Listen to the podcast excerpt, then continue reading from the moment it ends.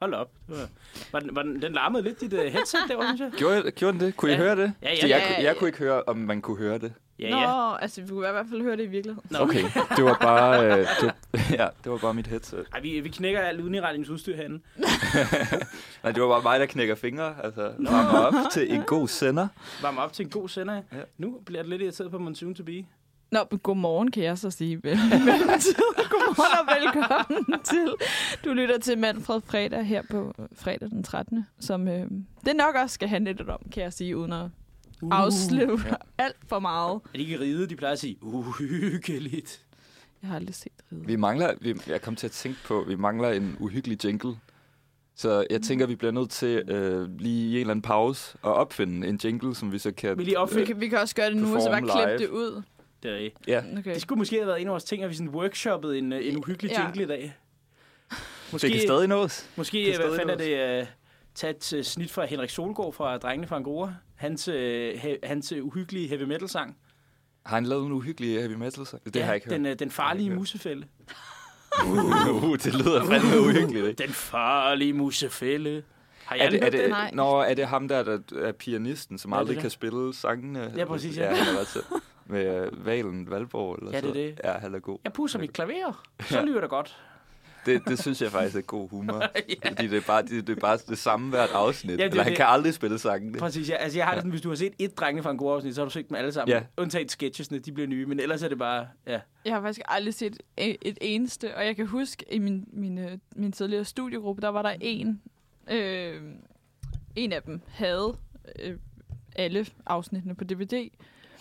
Og der, øh, der var der, den anden, hun lånte det så, og så var jeg sådan, okay, men så vil jeg også gerne prøve at se det, og så fik jeg bare aldrig lånt det. Altså sådan, så det kan godt være, at jeg skal skrive nu, men sådan, må jeg godt Ja. låne det, jeg vil godt se det. Jamen, det ligger på øh, Bonanza eller DR eller sådan Ja, noget sikkert, tror jeg. ligger Ligger der det også på Bonanza, fordi jeg jeg. så, andet øh, hvad hedder det der, jeg så noget af, åh, oh, hvad fanden hed det, Kasper Mandrill øh, Ja. aftalen Det er også, altså der er, er simpelthen, der, på der er altså Kasper Mandrillertagen er et af de der shows, hvor hvis du viser det til en, der slet ikke forstår humoren, også hvis, selv hvis de forstår humoren, det er jo afsnit, hvor der er få guldkorn. Mm. I, i, altså, i, så er der måske et guldkorn i et afsnit, Mm. som du husker, og resten var bare vrøvl og lort. Altså, altså meget af det. Det er så ja. dårligt noget af Men, det. men, men det er nemlig det, fordi det er 90% lort. Men de 10%, der er godt, det er fandme godt. Ja, altså sådan, Det gør også, at man værdsætter de 10 procent. Ja, lige præcis. Altså, det blev vist hver, hvad det, hvert år til juleaften, den der med anden, der, der, hvor længe skal, der, hvor de tilbereder den i et bildæk, ikke? Har I ikke set det? Altså, Nej. det har jeg ikke set. Jeg, Det er jeg der, hvor det er sådan Lars. Hjortøj og Frank Vam, der skal stå og forklare øh, til Kasper Christensen. Ja, og hvordan øh, tilbereder I så jeres and? Jamen, det gør vi ved at øh, lægge den ind i det her bildæk, og så køre hele vejen til Skive. og tilbage igen. Den skal simpelthen den skal have hele vejen til Skive, og tilbage igen. Så er den klar. Så er den færdig. Altså, man, man undrer sig sådan lidt ikke sådan, hvordan de fandt på de der jokes der. Er det sådan noget, Det er de improviserede? Ja, det må Jamen, det det- være. jamen, det er ikke det sådan noget, er- man ja. sådan sætter sig ned for at skrive, eller, eller sådan tænker altså, de, over. altså, de har vidderligt bare fået et, de har fået sættet der.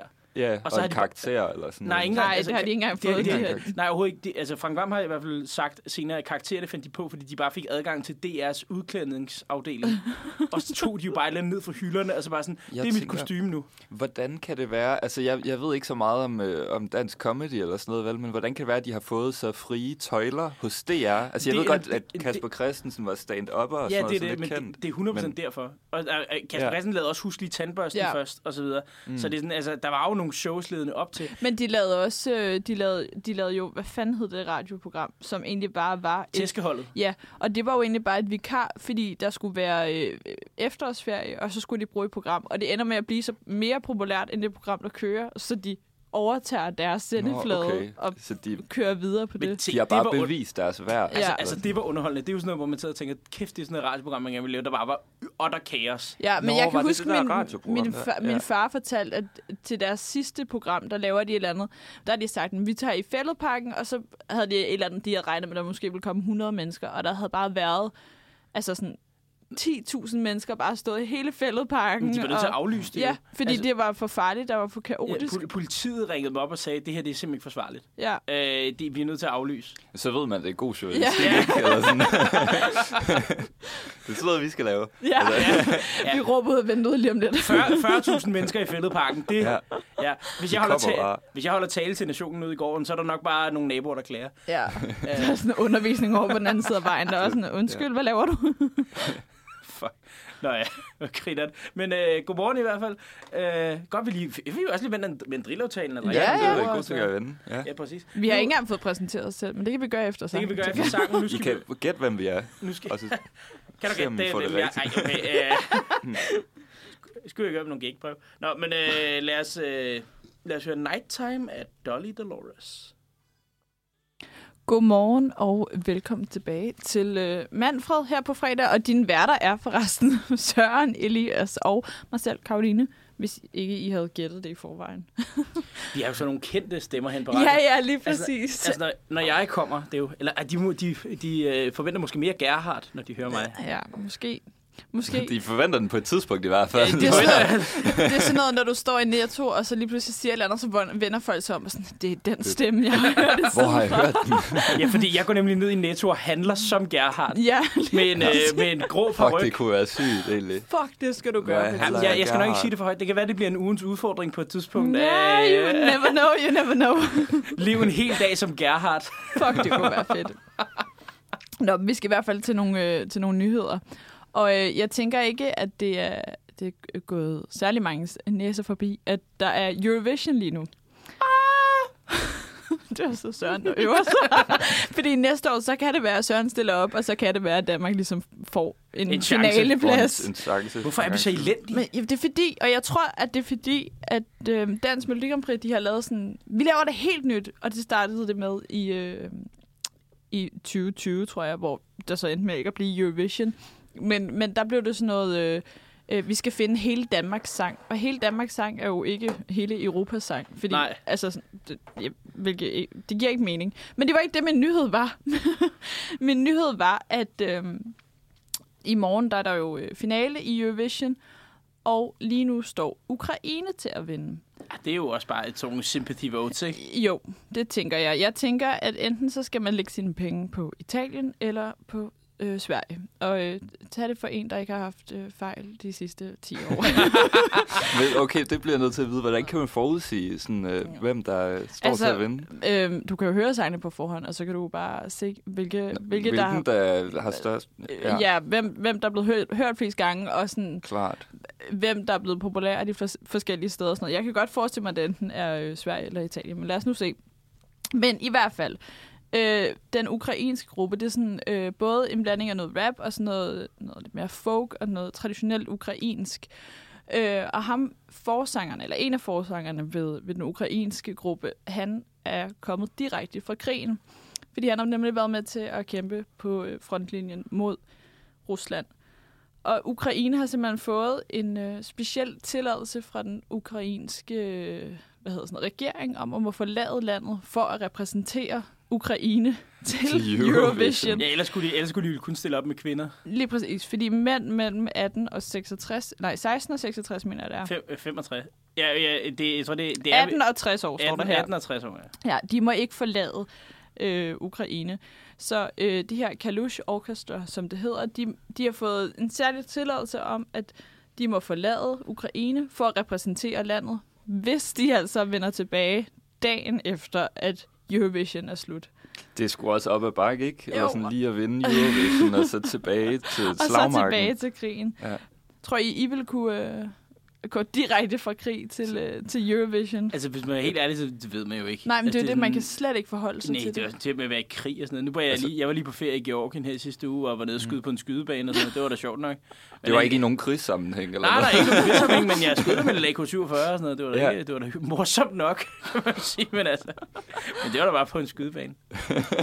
Har I aldrig været nede og gøre sådan noget? Nej, det- nej, det har jeg ikke. Jeg har aldrig... Det har jeg ikke. Jeg Jeg har har, set, jeg har set det på tv. Men det tæller vist ikke helt. Nej, nej. Altså, jeg er meget, meget i, jeg er faktisk ikke så glad for det. Jeg er meget imod det. Det har jeg mødt flere kvinder, der var. Ja. Altså, når vi, så sagde jeg, at vi skulle ned og skyde, og så var de sådan, ej, skal I det? Og sådan. Er det, det, det er altså meget imod, sådan, det er jo bare på en bane. Altså, Ja, det, man men, sige, stadig, det er men det er fordi, jeg er sådan imod, at man leger med noget, der potentielt kan dræbe dig. Det ved jeg godt, at alting kan. Fordi du laver da mad med en kniv. Jeg ved det godt. men det er ligesom, altså sådan, jeg var i sommerhus, det er jo så godt nok et år siden. Men der, øh, øh, min veninde, som havde det her sommerhus, de har sådan nogle øh, helt almindelige, hvad hedder sådan nogle øh, skyder, som skyder. Rifler. Nej, men ja, både det, men også sådan noget som, øh, det er sådan nogle, man kan købe i Bauhaus og Harald Nyborg og sådan noget. Hvor vi skød på sådan nogle dåser. Altså sådan, Altså, så har Nyborg, er det sådan noget... Hvad, det var sådan nogle med sådan noget aluminiums øh, øh, øh, patroner. De der softguns, eller Ja, det kan godt være noget af sådan stil, ja. Okay, jamen fair Altså, nok. det var sjovt nok. Sådan en det- luftbøsse eller noget. Ja, måske. Måske. Men, øh, men ja. Altså, det er jo sådan, altså, det er, der er jo intet over det der, altså, når man er nede og der, der er jo intet over det rigtige ryg fra en EK-47 lige ind i, lige ind i skulderen, ikke? Det er altså... Det, er, når Det- man lige vælter Det er sådan det der, det, det, det, der, man føler sig, altså jeg ved ikke, det er lidt primitivt, men altså, der er man lidt mandig, når man står dernede med den gun der. på, på jagt. Ja, på jagt. Ja. Jeg overvejer, altså, min bror har lige taget jagttegn. Det er, hvad jeg skal gøre. Mhm. Mm. Han, han, han prøver hele tiden at få mig til at tage jagttegn. Det kan være, jeg skulle gøre det.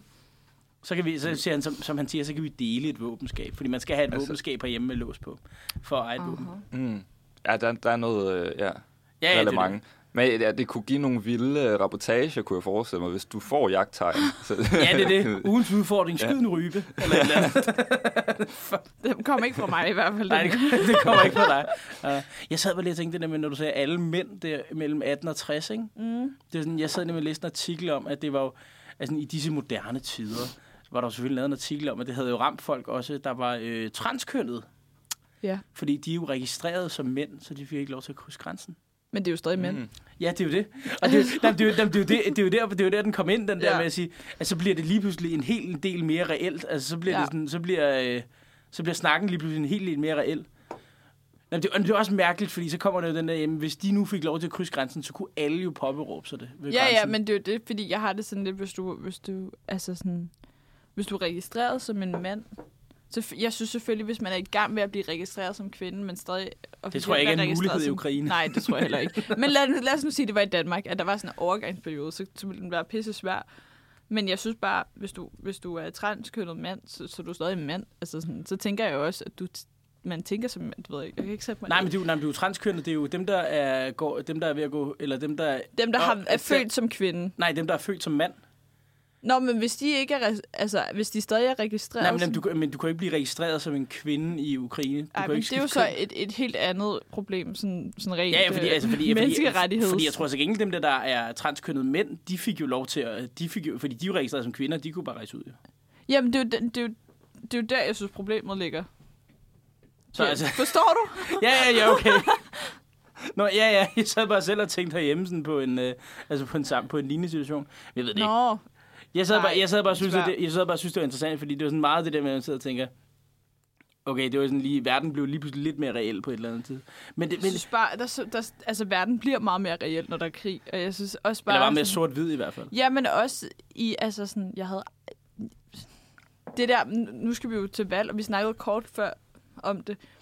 Altså sådan, det der, man skal stemme ja eller nej, jeg aner det faktisk ikke. Altså sådan, jeg, jeg synes, jeg prøver at sætte mig ind i det, og jeg synes, der var sådan en eller anden debat, en pa- partilederrunde øhm, på, på DR for nogle dage siden, og jeg blev bare mere forvirret, synes jeg. altså, Ja. jeg synes ikke... Øh, Jeg var vild med Sikander Siddiqs øh, argumentation. Så I, så I debatten? Ja, jeg så det ikke. Nej. jeg Nå, så okay. ikke ham, jeg så, jeg så det sådan lidt i, i bidder. Det var simpelthen så, gri- det var simpelthen så langt ude. Det var Sikander Siddiq, han står og siger, ja, øh, jeg stemmer jo ja, men vores parti anbefaler hverken et nej eller et ja. Og så sagde de, og så, så var det, hvad det var, debatlederen Kåre Kvist, der, der stod og sagde Mm. sådan, "Mm, det, mm, det, der, det kan I da ikke. I er nødt til at... Øh, I er nødt Altså, til at alle andre partier står og siger ja eller nej. Altså, du er nødt til at, I, I er nødt til at vælge et eller andet. Nej, det er vi ikke. Vi anbefaler en- hverken et nej eller De et vil ja. ikke have nogen politik på det område. Nej, men det er sådan, altså, jeg sidder og tænker sådan, okay, du er et parti, der nægter Ja. at have en politik på et område.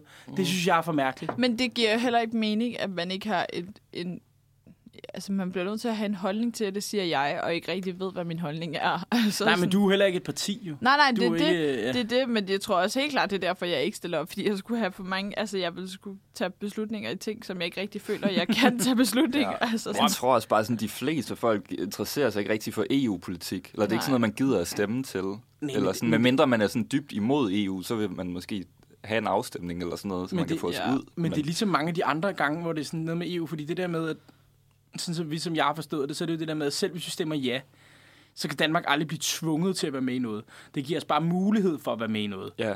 Så det er jo det der med, at ja, Jamen, det er også, altså, det, altså det, giver ikke, det åbner faktisk bare muligheder for, at man kan være med i noget.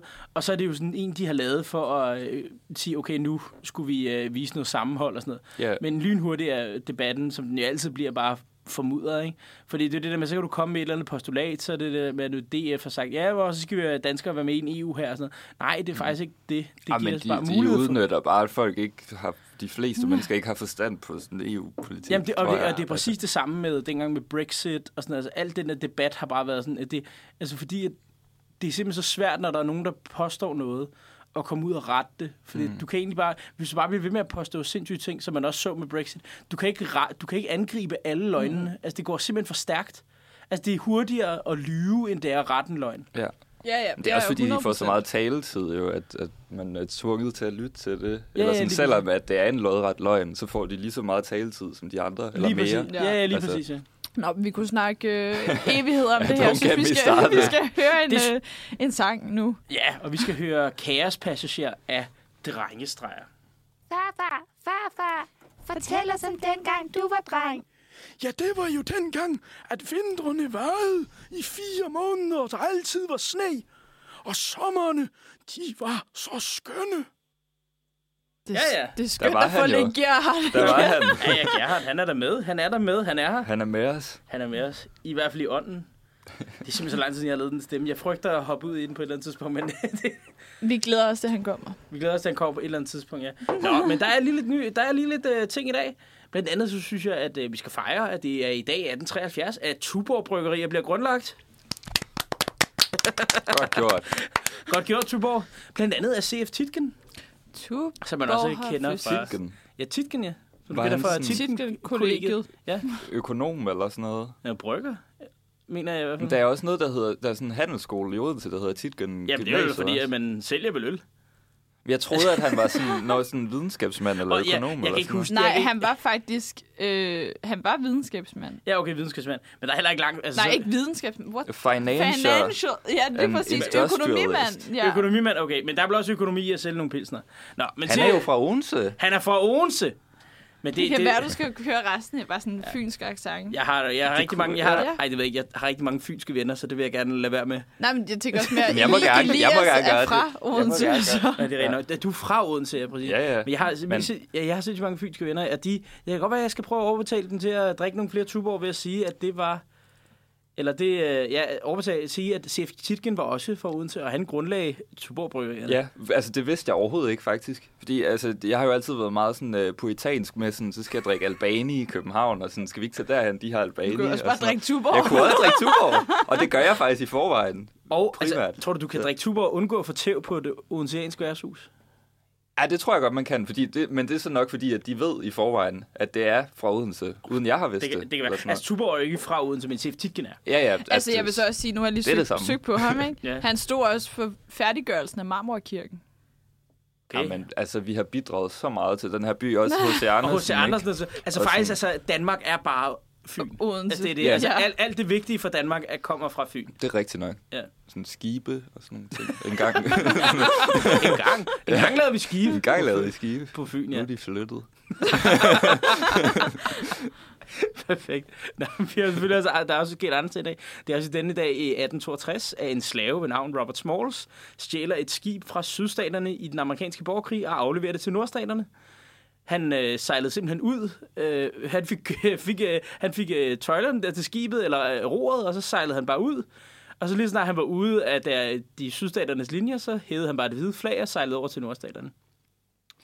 Det er ret vildt, at det kan både være sådan bogstaveligt og allegorisk at blive kaptajn over sit eget skib, ikke? Det er det, men det er jo det der med, altså, han, blev, han, gjorde, han var jo så bare egentlig en slave, der var sat til at sejle skibet. Men så da han afleveret til Nordstaten, så blev han simpelthen gjort kaptajn på skibet.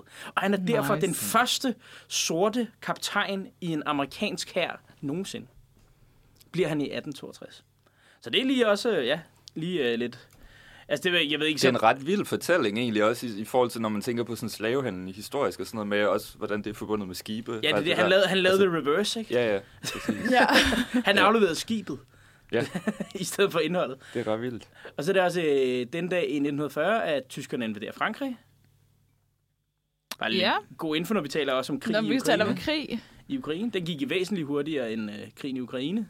Altså, Ja, invasionen. Ja, invasionen af Frankrig, Frankrig gik, ja. ja. gik væsentligt hurtigere end krigen i Ukraine. Og så er det selvfølgelig også i dag, at i år 2000, at brødrene Olsen vandt Melodi Grand Prix med Fly, on the on the wings of love. Det kunne være, vi skulle have hørt den. Ja, det, det kan vi nok. Altså, tror du, der er plads i budgettet til, til vi kan høre den? Det er vores partybudget. Ja, selvfølgelig er der Vi- plads vi til hø- det. vi Der er altid plads til øh, Vi, vi, jeg, til- jeg, til jeg, jeg, Eurovision. find, Olsen Brothers. The Olsen Brothers, ja, præcis. Jeg finder den lige. Så er den klar. Perfekt. Præcis. Han, Men det, det... han ligner lidt uh, Rick Beato der på coveret, kender, hvis I kender ham. Den der YouTuber, musiker. Det Men de er også- prøv at siger mig ingenting. Nej, altså, okay. men jeg har altid syntes, at Brødrene Olsen, at det charmerende ved dem, det var, at de lignede jo sådan et røvballeband, du ville booke til en, øh, til en konfirmation eller Ja. sådan noget. Men det altså, det synes jeg, der er mange danske Undskyld,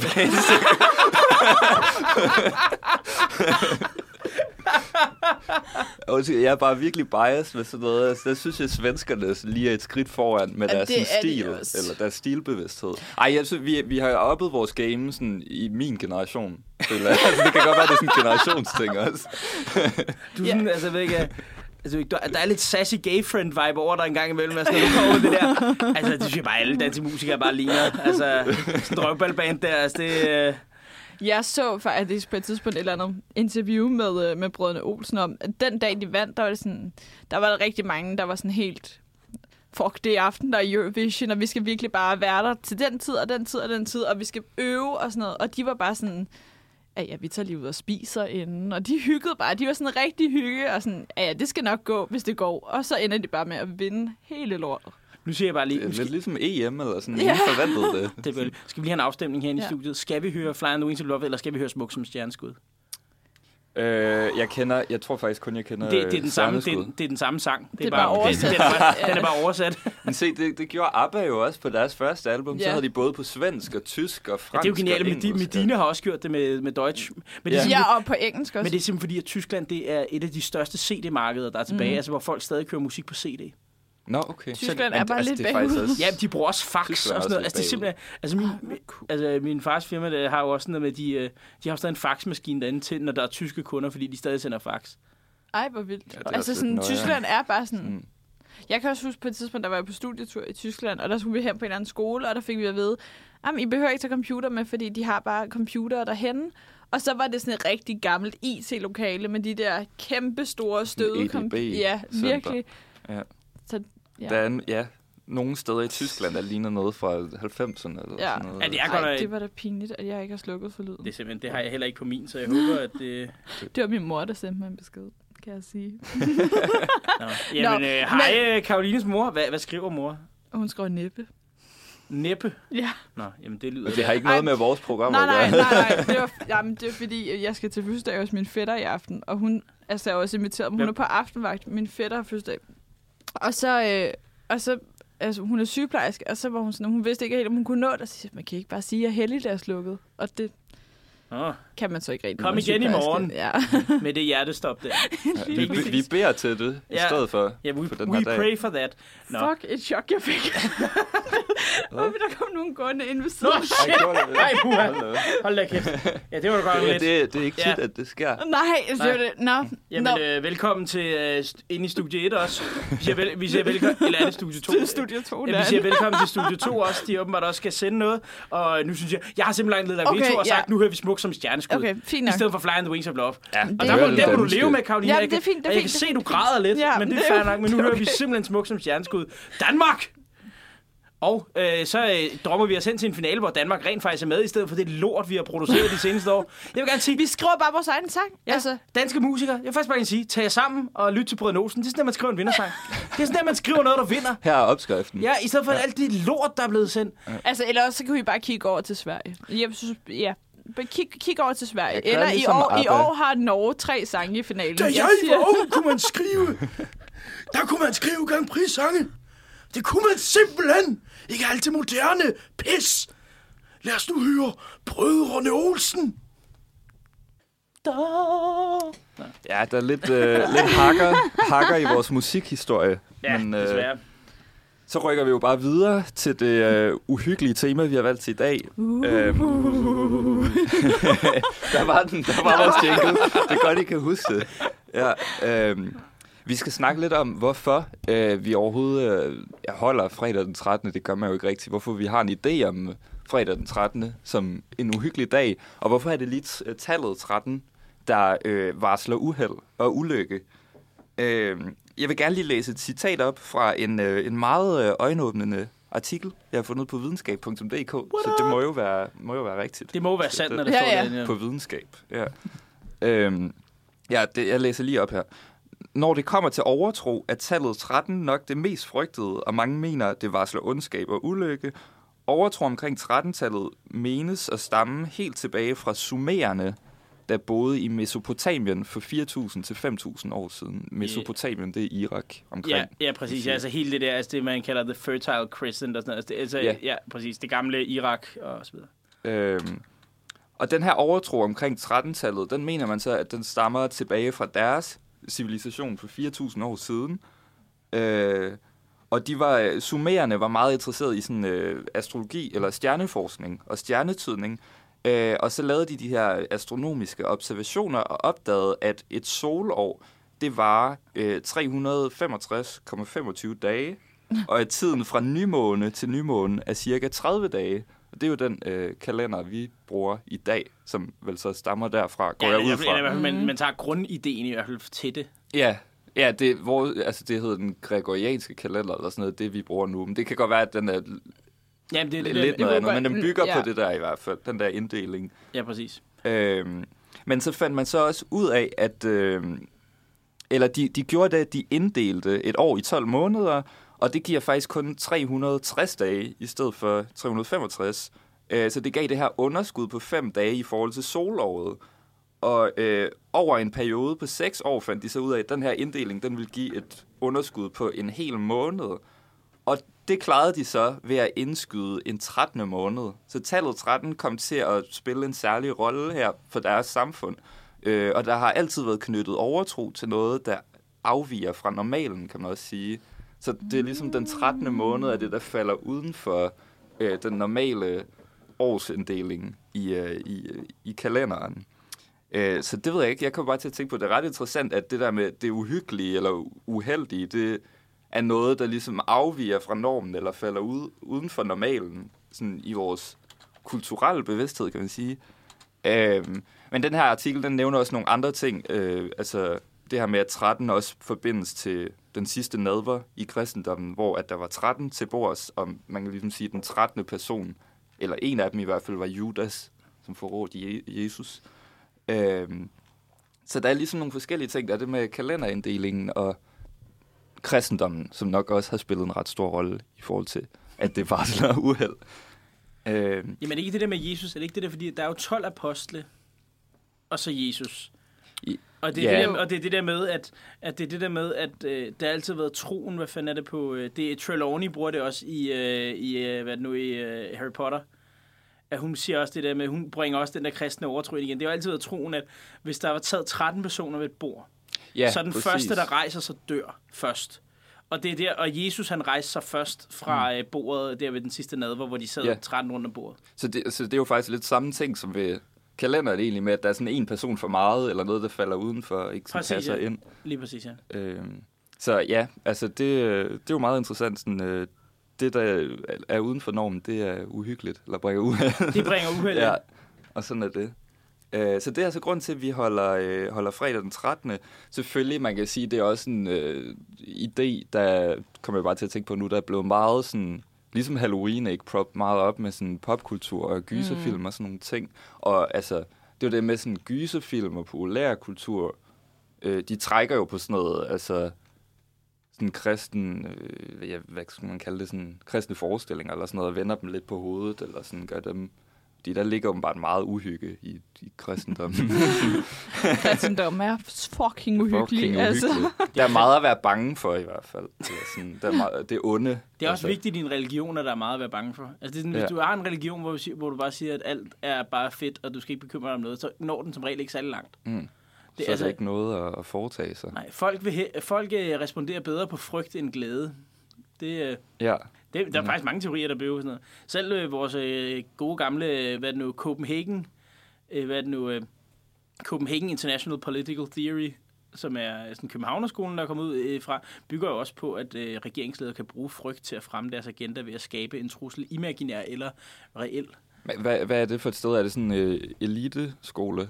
Nej? Københavnerskolen er sådan ligesom, øh, man har alle mulige andre internationale politiske skoler, eksempel den engelske skole osv., så, så har man i København i de seneste år udviklet en ny øh, international politisk teori, som man... Som, Okay. Altså, og den er udviklet af Ole Væver blandt andet, som øh, underviser inde på, øh, inde på, inde på Sam for Statskundskab lige herovre ved siden af. Mm.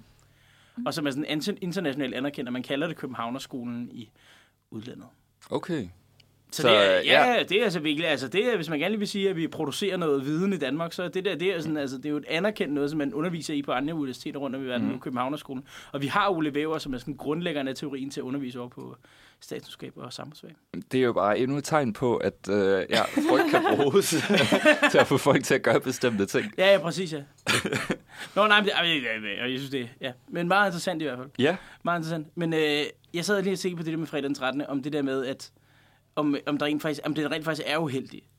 Og det er jo så det der med, at... ja, det er så den anden del af det, kan man sige. Det er det. Og der er, sådan, der er nogle forskellige studier, der har vist, at sådan, for eksempel, at der kommer flere på hospitalet under fredag den 13. Okay. Ja. Og der sker flere ulykker. Men så vil, Ja. ja. jeg, ja, så vil jeg afsige sådan noget, okay, er det så fordi, at de rent faktisk gør det, eller er det fordi, folk bliver så nervøse over det fredag den 13. Ja, det skulle jeg at også lige de- til at begynder sige. dumme Folk, sig? folk er så anspændte, Men at det- de øh, handler irrationelt. Jamen, det tror jeg, tror jeg også har noget med det at gøre, at folk virkelig er sådan Ja. mere påpasselige, men også bare, altså sådan, fredag den 13. sker, hvad er det, en til tre gange om året, at, at der er en fredag den 13. Ja, det er sådan ret Så tit det er alligevel. ret- I, Eller sådan sige, det er ret sjældent. Nå, sjældent? Ja, Ja, eller det ved jeg ja, ikke. det er det måske egentlig. Ja, hvis det er sådan... øh, ja.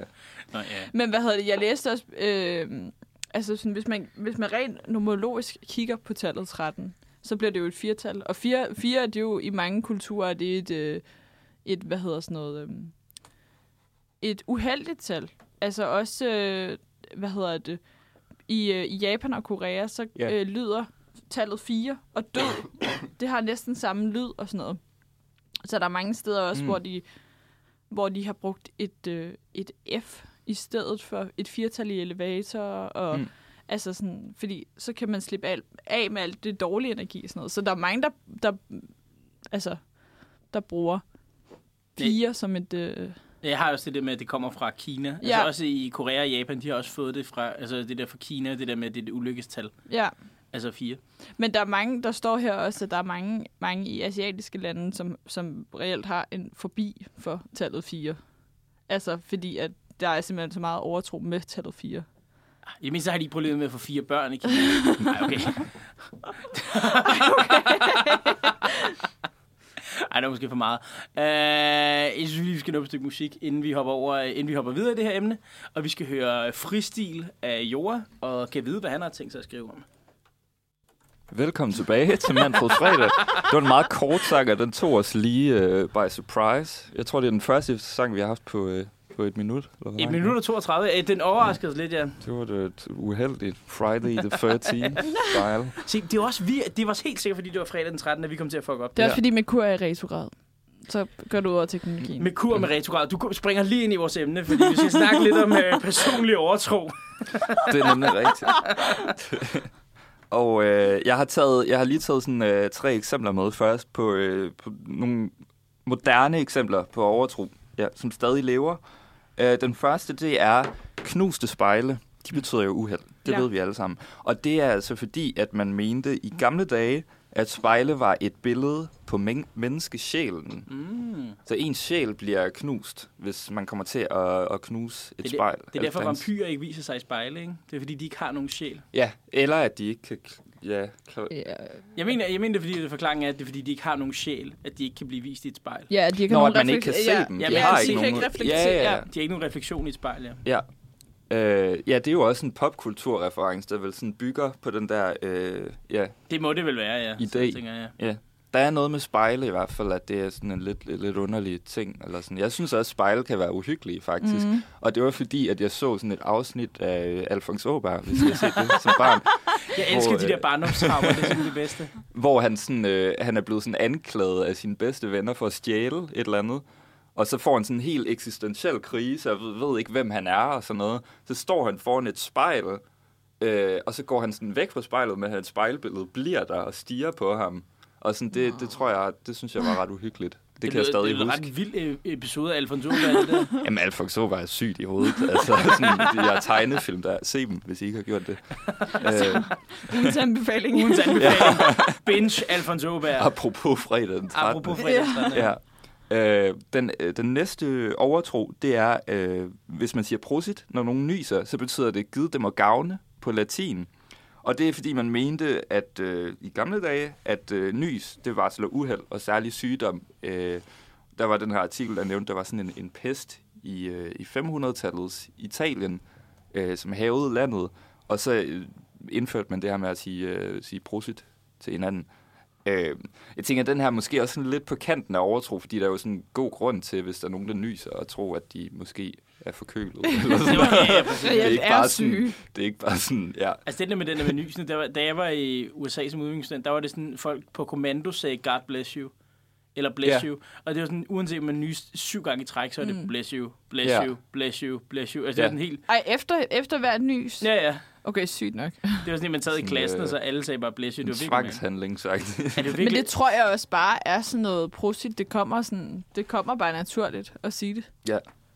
Jeg, jeg frygter sådan lidt, at jeg er blevet lidt dårligere til at sige det, end jeg var før. Mm. Eller sådan, hvis jeg hører nogle nye, så glemmer man det lige, eller sådan noget, ikke? Men øh, ja, så hvis der er nogen, der sidder derude og tænker, hvorfor siger du aldrig prosit, så er det derfor. ja. Øh, den sidste, det sidste eksempel, jeg har, det er øh, krydsede fingre. Øh, grunden til, at krydsede fingre... Øh, hvad fanden er det, jeg har skrevet her? grunden til, at krydsede fingre betyder held, øh, er fordi, at det symboliserer det kristne kors, og at korset skal beskytte mod det onde. Korset er det gode. Øh, men det har også nogle andre betydninger faktisk, fordi i USA, der bliver det lidt vendt på hovedet, som så meget andet gør i USA. i USA. Ja. Hvor øh, hvis man holder krydset fingre bag sin ryg, det kender I måske godt, så betyder det, at man kan lyve for nogen, uden mm. at det Mhm. bliver opdaget eller har nogen konsekvenser for en. Det synes jeg er en ret sjov overtro. Det, det kan jeg huske sådan- fra øh, den der Barbie-film, øh, Prinsessen og Tiggerpigen. Har I set det?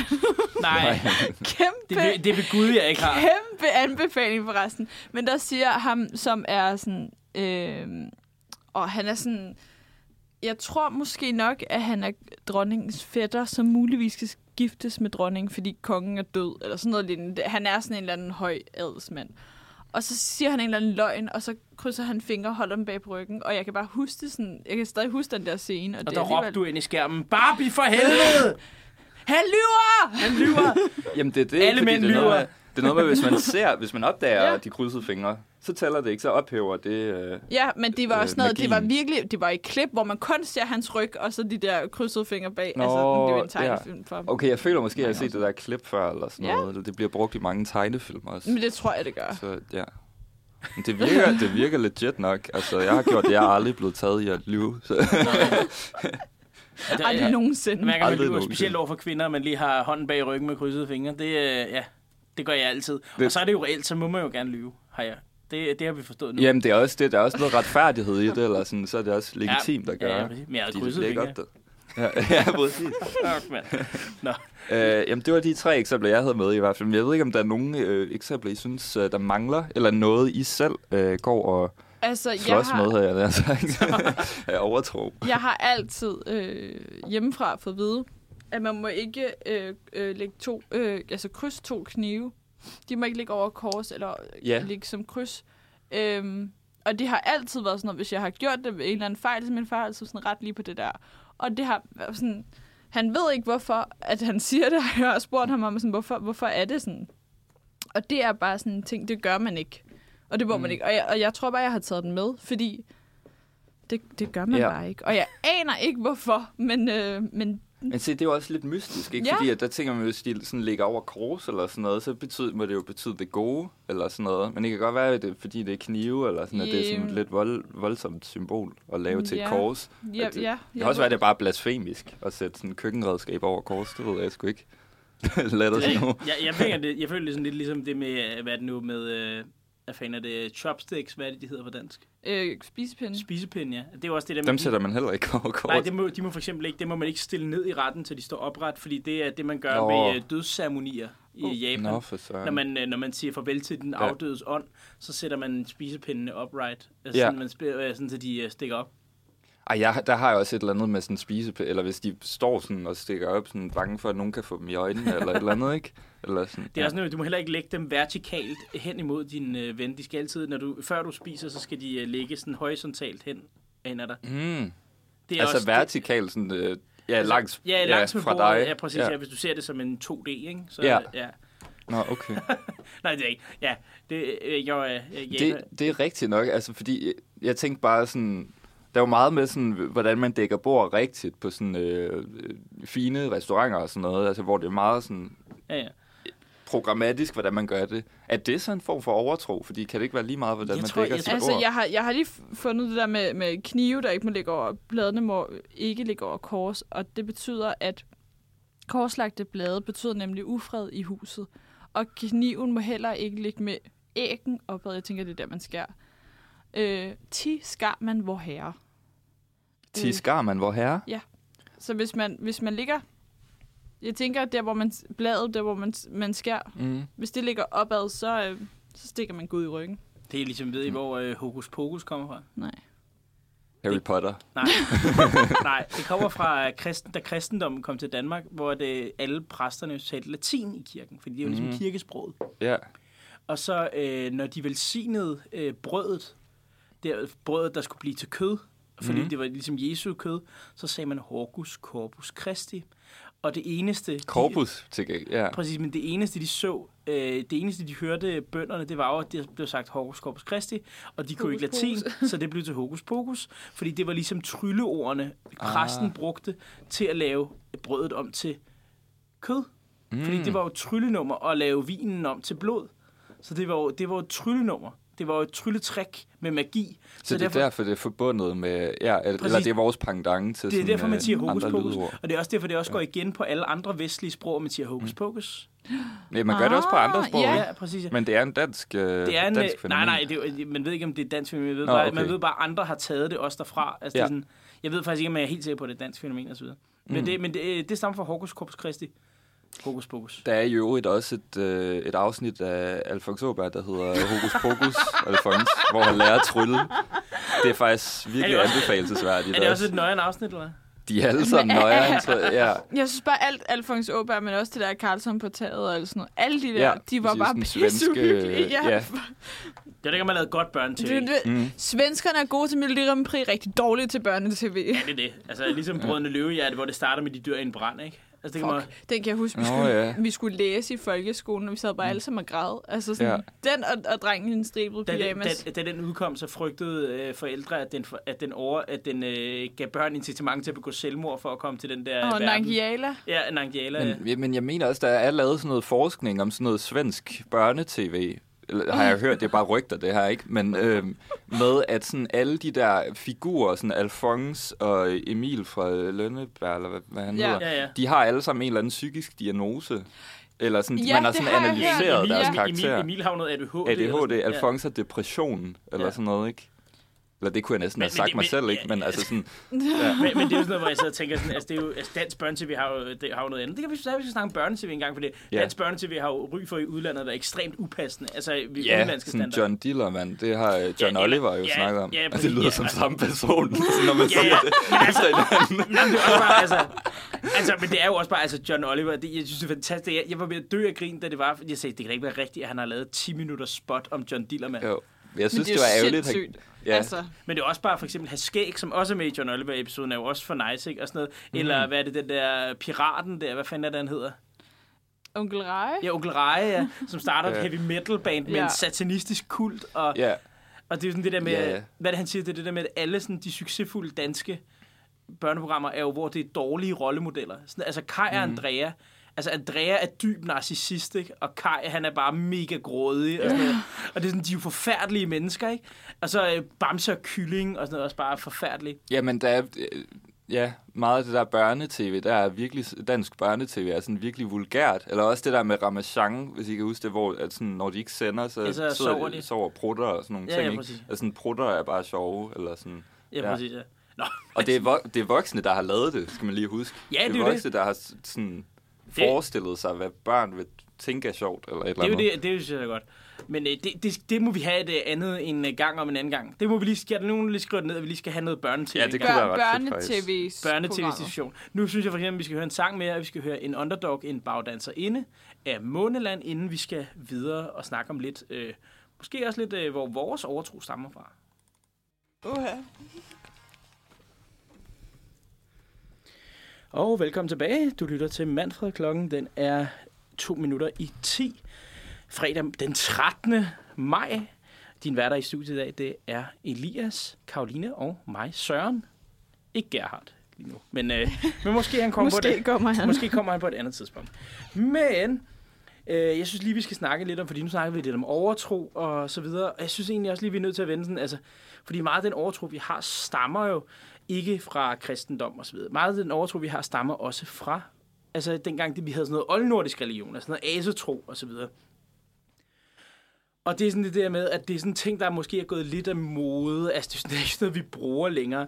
Men der er jo sådan nogle, altså i gamle dage, som ikke så særlig langt tilbage, så plejede folk jo at gå ud for eksempel og slå en rev ihjel, og så øh, øh, hvad nu, øh, tage skelettet og, øh, og, øh, og støbe det ind i fundamentet, hvis man skulle lave et nyt hønsehus, for eksempel, for, ligesom fordi man troede, at det beskyttede imod, ja, at det beskyttede Imod ræve. i, i, ræve og onde ånder. Ja. Ja, ræve og onde ånder, præcis, ja. Og så er der også den klassiske, så den kender I også, den der med at, at negle en slange fast til døren. Den tror jeg faktisk ikke, jeg kender. Kender I ikke den? Øh, Nej. Altså sådan Ikke en pumpe Har I aldrig, har I aldrig set det? Nej, men altså sådan en, jamen sådan en rigtig slange. så- Dyreslangen. Ja, så tager man den, mens den stadig er levende, og så hammer man den fast til døren. What? Det lyder er voldsomt. Nej, Øh, nej altså det jeg har har set en, he- en hestesko. men det er det. Nå, nej, øh, nå, en hestesko, ja. ja, ja. Ikke en slange, en Men he- hestesko. heste, hestesko stammer sikkert også fra noget, øh, noget, af det, øh, noget, noget fra dengang. Og der har jo altid været debatten. Jamen, skal, det er- skal den øh, hænge, med, skal den hænge øh, med ud, eller skal den hænge Nej, øh, men det er jo med- nemlig det, fordi hvis den hænger nedad, Ja. så buen er øverst og ikke nedad, så, så slipper alt heldet jo ud. Det er jo, den skal gøre det, så den kan fange heldet. Men, det er jo, men, det er det, men, men, så, men så er der jo folk, der siger, at den hælder uheldet ud. Det er noget andet, den gør. Altså, Nå. hvis man vender den om. Så, det, er jo- så er det jo, så er det jo, øh, så er det jo Ja. lige vidt. Okay, Ja, see. Kommer an på, hvad der er i koppen, om hvilken vej den skal vende. Ja. Det er det der, er glasset halvfuldt eller helt eller halvt Det er ligesom det der Ja. filosofiske spørgsmål, der er med glasset. Ja, ja, præcis. Ja. Jamen, det er noget lidt præcis det. Man brugte jo også runer langt op i tiden, længe efter folk ikke vidste, hvad de betød længere. Sådan det der, man har fundet sådan runestave og sådan noget fra middelalderen og sådan noget, sådan en tryllestave med runer in, inskriberet på, som øh, folk brugte til at trylle med. Men øh, hvor der bare står volapyk på runer, at folk bare har skrevet det på for griner. Og faktisk grund til at sige alt det her, det er fordi, at inde på, øh, hvis man har lyst, inde på Nationalmuseet, så er der en hel udstilling med øh, gamle overtro i Danmark. Og der er virkelig nogle griner nogen. Der er også noget blyøring, som man tog på mod, øh, altså mod øh, hvad er det nu, øh, hovedpine. Og det tror jeg, det den sidste, der havde dem på i Danmark, var sådan noget 1917 eller sådan noget. Ja, Der havde det er altså også, altså det synes jeg er et meget godt eksempel egentlig på, hvordan øh, overtro tit også går imod videnskaben, eller den videns- videnskabelige ånd. Jeg synes, det lyder utroligt tungt, og bare som om, man får endnu mere ondt i hovedet af at have de der øreringe Ja. på. Det er ligesom, hvis man også- har en lidt for stram hestehale, eller sådan noget lignende. Er det ikke også meget giftigt? Altså bly, Jo, jo, det er det. Altså, det tæt på huden jo, og sådan noget. jo, jo, ja, blyforgiftning er jo en, en ting. Ja. Det er også, det, en af, også en af teorierne, der på min, det er, at nogle af romerne blev så... Der er så mange romerske sindssyge. Det var fordi, at de havde bly i deres kloakrør. Mm. Og bly, Ja, okay. okay. der, hvor de transporterede vand, så der var mange af dem, der havde meget høje niveauer af bly, og det kan blandt andet øh, lede til psykiske sygdomme osv., så, videre, så man har, hvis man indtager meget bly også i sin barndom. Jamen, romerne, de var meget ekscentriske, så det forklarer en del. Alle de orker alt det der. Men altså ellers så er det, ja. Øh, men man skal ind og se den. Der er blandt andet også det, sådan en hel historie med, at man, altså at øh, også det, før hekse og så videre, det her med, at øh, dengang, at vi var ligesom et asetroende land, der var øh, magi meget noget, der var knyttet til kvinder. Og det er ligesom kvinder, der var magiske væsener. Mænd var ikke magiske på samme måde, og kunne ikke, kunne ikke de samme ting, og kunne ikke kommunikere med guderne og sådan noget. Og det er også det her med at sejte, altså sejte er det her inden for nordisk mytologi med at se ud i fremtiden og kunne tale med guderne og se skæbner og sådan noget. Det var også kvinders job. Og der ved man blandt andet, at man er ikke sikker, men man er ret sikker på, at de gik rundt med sådan nogle stave, hvor der også var runeindskri- indskri- runeindskrifter på. Og når de skulle sejte, så brugte de den her stav. Og det, man ved, det er, at de gjorde det, at de gjorde det fuldt ud offentligt. Og man, øh, man er ret sikker på, at de simpelthen brugte den her stav til at penetrere dem selv. Og det, er Ja. der, og det er derfor, at det kun var kvinder, der kunne sejte. Altså, fordi... At, fordi, Fordi de, det var en del af, af selve ja, ja, fordi, ja, fordi man kunne godt stikke noget i røven, men det gjorde nok ikke noget. Så det var sådan det, der man skulle ligesom have det organ, der, var- der skulle til for, ah. at, for at kunne sejte. Og det var at stikke en pind op i fissen på en selv. Det lyder utrolig ubehageligt. Ja, men Og så fik man jeg så regner med, sin, den var øh, blankpoleret. Jeg regner ikke med, der Det, var... ja, det håber jeg lidt, den var. regner med, den var blank, jeg regner med, den var blankpoleret. Altså, Jeg håber det. Jeg Ja, ja. håber det. Au, ellers... Nej. Ellers au, au, ja. Og, og hvorfor, altså, var det fordi, man så fik sin indsigt der i Nej, selve men så er akten? det forbundet med andre stoffer og sådan noget. Så gik man i trance, Mm. og så kunne man kommunikere med guderne og så videre. Og det er derfor også, øh, at, nu, at hele den nordiske mytologi, den største historie i, nord, i, nord, i den nordiske mytologi er jo, at øh, a- aserne og vanerne ligger ligesom i krig til at starte med. Altså vanerne, det er alle hippieguderne. Det er Freja, mm. kærlighed og frugtbarhed og sådan noget. Og hendes mand Frej. Og sådan noget. Altså, det alle de her, altså sådan, Gud var opfindsomt egentlig. Ja. Freja og Frej. Ja, præcis, ja. Men de har sådan, det er meget sådan, alle de der, hvis du tænker på sådan en kærlighed og sådan noget, alt det der, det er hippieguderne, det er, det er vanerne. Og så er der aserne, det er Odin, det er Thor, det er, altså de der, ba- altså badass motherfuckers, Ja. ja. mm. Men ligesom i græsk mytologi, så var de jo alle sammen et eller andet og krig. Det er den der, Ja, hej, det, det er også det, der er interessant. Altså, det ved jeg ikke, om også gælder for, for nordiske, de nordiske guder der, men mange af de der græske guder Ja, er jo det- ret sådan øh, menneskeagtige Jamen, i det er deres, de. at de gør nogle underlige ting. Eller sådan. Jamen, det er de også. Det, er det der med, fejlbarlige de, de, ting. de er fejlbarlige, præcis. Når man får komme tilbage til det der med, altså hele den der krig, og hele den her krig bliver afsluttet mellem guderne ved, at øh, Odin og Freja, Freja er leder af, det siger også noget om tiden egentlig, at det er Freja, der er leder af vanerne, og ikke hendes mand Frej. Det er Freja, der er leder af vanerne, Ja og så er det... Øh, hun slutter simpelthen fred med Odin, og der skal, øh, en, som en del af fredsaftalen, så lærer Odin Freja, eller altså lærer Freja Odin at sejte. Og Odin er den eneste mand, der kan sejte. Og det er derfor, man tror, at man i, på den seneste tid, efter at have fundet, efter han er nogle gamle figurer, sådan noget, man har fundet, kunne undre sig over, hvorfor at Odin optrådte i dametøj på de figurer, man fandt af ham. Fordi han var drag. Ja, eller, Og han, ham- eller ham- han måske var dobbeltkønnet, efter at have lært at sejte for Freja, fordi at, ligesom for at kunne sejte, var han jo nødt til at have en fisse. Men at han jo så også var en mandlig gud med en pik, så han var måske begge ting, og han var egentlig en dobbeltkønnet gud. Og det er jo ham, Ja. øh, min hjemby er opkaldt efter. Ja, Odense. Ja, Odense. Ja, det er også sjovt, fordi det er det der med, at Men er Det er onsdag også en også by. opkaldt efter? Jo, onsdag er også Odins dag. Men det, det er også sjovt, fordi det, det, der, det har jeg også snakket med en af mine veninder også, det her med, at når du ser i Skandinavien, så de vaniske vanerne, de er meget mere til stede, når man navngiver byer op i det nordlige Sverige og det nordlige Norge, mens at i sydlige Sverige og i Danmark, så er det meget mere aserne, der går igennem. Altså for eksempel Thor og Odin og så videre. Altså de, alle de her, øh, så man har lidt en teori om, at de måske har været mere altså prævalente, mere, øh, de har været her tydeligere hernede. Nå, men det er i hvert fald her meget, vores overtro også stammer fra. Det er også derfor, man bedrev heksejagt, fordi kirken ligesom, det var en konkurrerende religion, alle de her kloge koner og hekse, der var ude i byerne. Så derfor var man nødt til at bedrive heksejagt på dem og brænde dem på bålet, for ligesom at udkonkurrere den anden religion. Ja, det er også en eller anden, ja, Ja. hedensk. Øh, ja. Jeg kan bare ikke, jeg kan ikke lade være med at tænke på hende, øh, øh, vores kulturminister, som øh, kom lidt ind i sådan pressehets, fordi at hun øh, var med på en eller anden plakat for et eller andet arrangement. Nej, eller sådan hun noget, var- hvor hun var... Hun var, det var Eller Jim til Lyngvild, det var Jim Lyngvild, der havde i sin forbindelse med Vølveudstillingen inde, Ja. ja. på, øh, inde på Nationalmuseet, havde iklædt kendte danske kvinder som vølver. Ja, Eller som han troede. Nå, så det var mere vi- hans udstilling i det Ja, hele der, er meget, taget. der, er, der er meget ondt, jeg kan sige om Jim Lyngvild, og en af dem er, at altså man skal huske, de, når han laver de der billeder, det er som han tolker det. Det var ligesom vikingudstillingen, da han lavede sådan noget, hvor det hele lignede showet Vi- Vikings. Men ja. det er jo ikke sådan, at kilderne siger, de har set ud. Nå, men, ja. nej, men han har jo også lavet det der øhm, inde på, og hvad hedder det, Kronborg.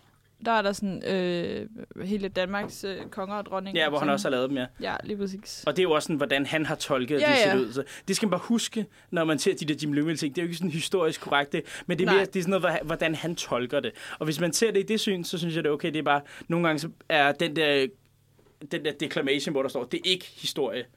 Den er bare ikke stor nok. Nej. Men var, det, men var det det, som altså, folk kritiserede kulturministeren for? Eller kan I huske, hvad det Jo, handlede jo, om? det var fordi, hun optrådte som vølve. Altså, de mente sådan noget, "Men hvorfor gør du det? Det er jo ikke en del af dit arbejde. Og sådan noget. Jeg er ret sikker på, at det var Det var ikke sådan noget med, at det var øh, hedensk eller Nej, sådan nej, noget, nej, eller overhovedet ikke. ukrist. Nej, nej, overhovedet ikke. Det tror jeg ikke. Men hun var... Nå nej, hun var kirkeminister. Ja, hun var eller kirkeminister, tror jeg faktisk. at Det var derfor, ja. jeg sagde, hvorfor Ja. du kan ikke være kirkeminister og optræde som en vølve. Ja, ja, præcis. Så det er sjovt, ja. den der debat nærmest er gået hele vejen op til i dag. Ikke? Ja. Men, men er det ikke også fordi, at man sætter kultur- og kirkeministeriet sammen Ja, under en institution? Jo, Ja, ja, præcis. ja. Og så, er hun jo, så kan man jo sige, er det egentlig begge ting, ikke? det var faktisk sådan lidt en he- heksejagt-agtigt. eller sådan. Det var, det var lidt en heksejagt, ja. du skal ikke klæde dig ud som andre ting. du er kirkeminister. Som andre religioner. Ja. Nej, det skal du ikke. Nå, perfekt. Men uh, der fik I lige... Uh, jeg har en veninde, der skriver et speciale om det her. Og hun er, Mm. er, hun er næsten færdig nu. Så det er sådan... Uh, Altså om asetro. Nej, men sådan noget om, uh, hvordan det er blevet... Hvordan, den må, altså, hvordan man har dyrket magi og efterfølgende efterdønninger til asetro op i middelalderen. Ja. Det skriver hun uh, speciale om. Det synes jeg også er spændende. Sådan noget. Eller hvordan altså sådan hedenske religioner i forhold til... Ja, ja, hvordan det er gået op. Og, der er helt, og vi har helt sikkert noget i dag, der sådan er drevet hele vejen fra dengang, som vi ikke aner, hvor stammer fra, men Ja. som er blevet... Også Halloween jo er sådan en, et, et kompromis. Men det tror jeg, vi har snakket om i radioen også, mellem øh, sådan keltiske øh, højtider eller sådan Ja, ja, noget, præcis, og så ja, det- kristendom, der ligesom prøvede at appropriere det. Ja, præcis, ja. Ja. Og så ellers så slår man bare heksen ihjel. Ja, hvis de ikke vil Hvis, hvis de ikke synes, du opgive man bare deres... ihjel. øh, ja. The Witches. Nå, men øh, jeg synes, vi skal hoppe videre og høre et nummer. Øh, vi skal høre Tesla af Mimi. Jeg udfordrer dig til du du du du du du duel. Ja, vi skal nemlig til udfordringen, og øhm, hvis I hørte med sidste uge, så var det mig, der fik den af Sofie. Og øh, hun gav mig den udfordring, at jeg skulle finde en, øh, en dårlig vane, jeg havde. Og så skulle jeg øhm, øh, øh, prøve at øh, lave om på den. Og så tænkte jeg, okay, hvad, hvad har jeg som en dårlig vane? Jeg virkelig tænke bare, tænke, okay, sådan, når jeg kommer hjem fra arbejde, så ender jeg altid med at ligge mig i min seng, og så falder jeg i søvn. Hvilket er super dumt. Men jeg, jeg, jeg vil sgu ikke give op på min lur, når jeg kommer hjem fra Så arbejde. Så fuck dig, Sofie. Det var, du overvejede det meget hurtigt. Fuck dig, din Så- udfordring. nej. Det var ugens udfordring.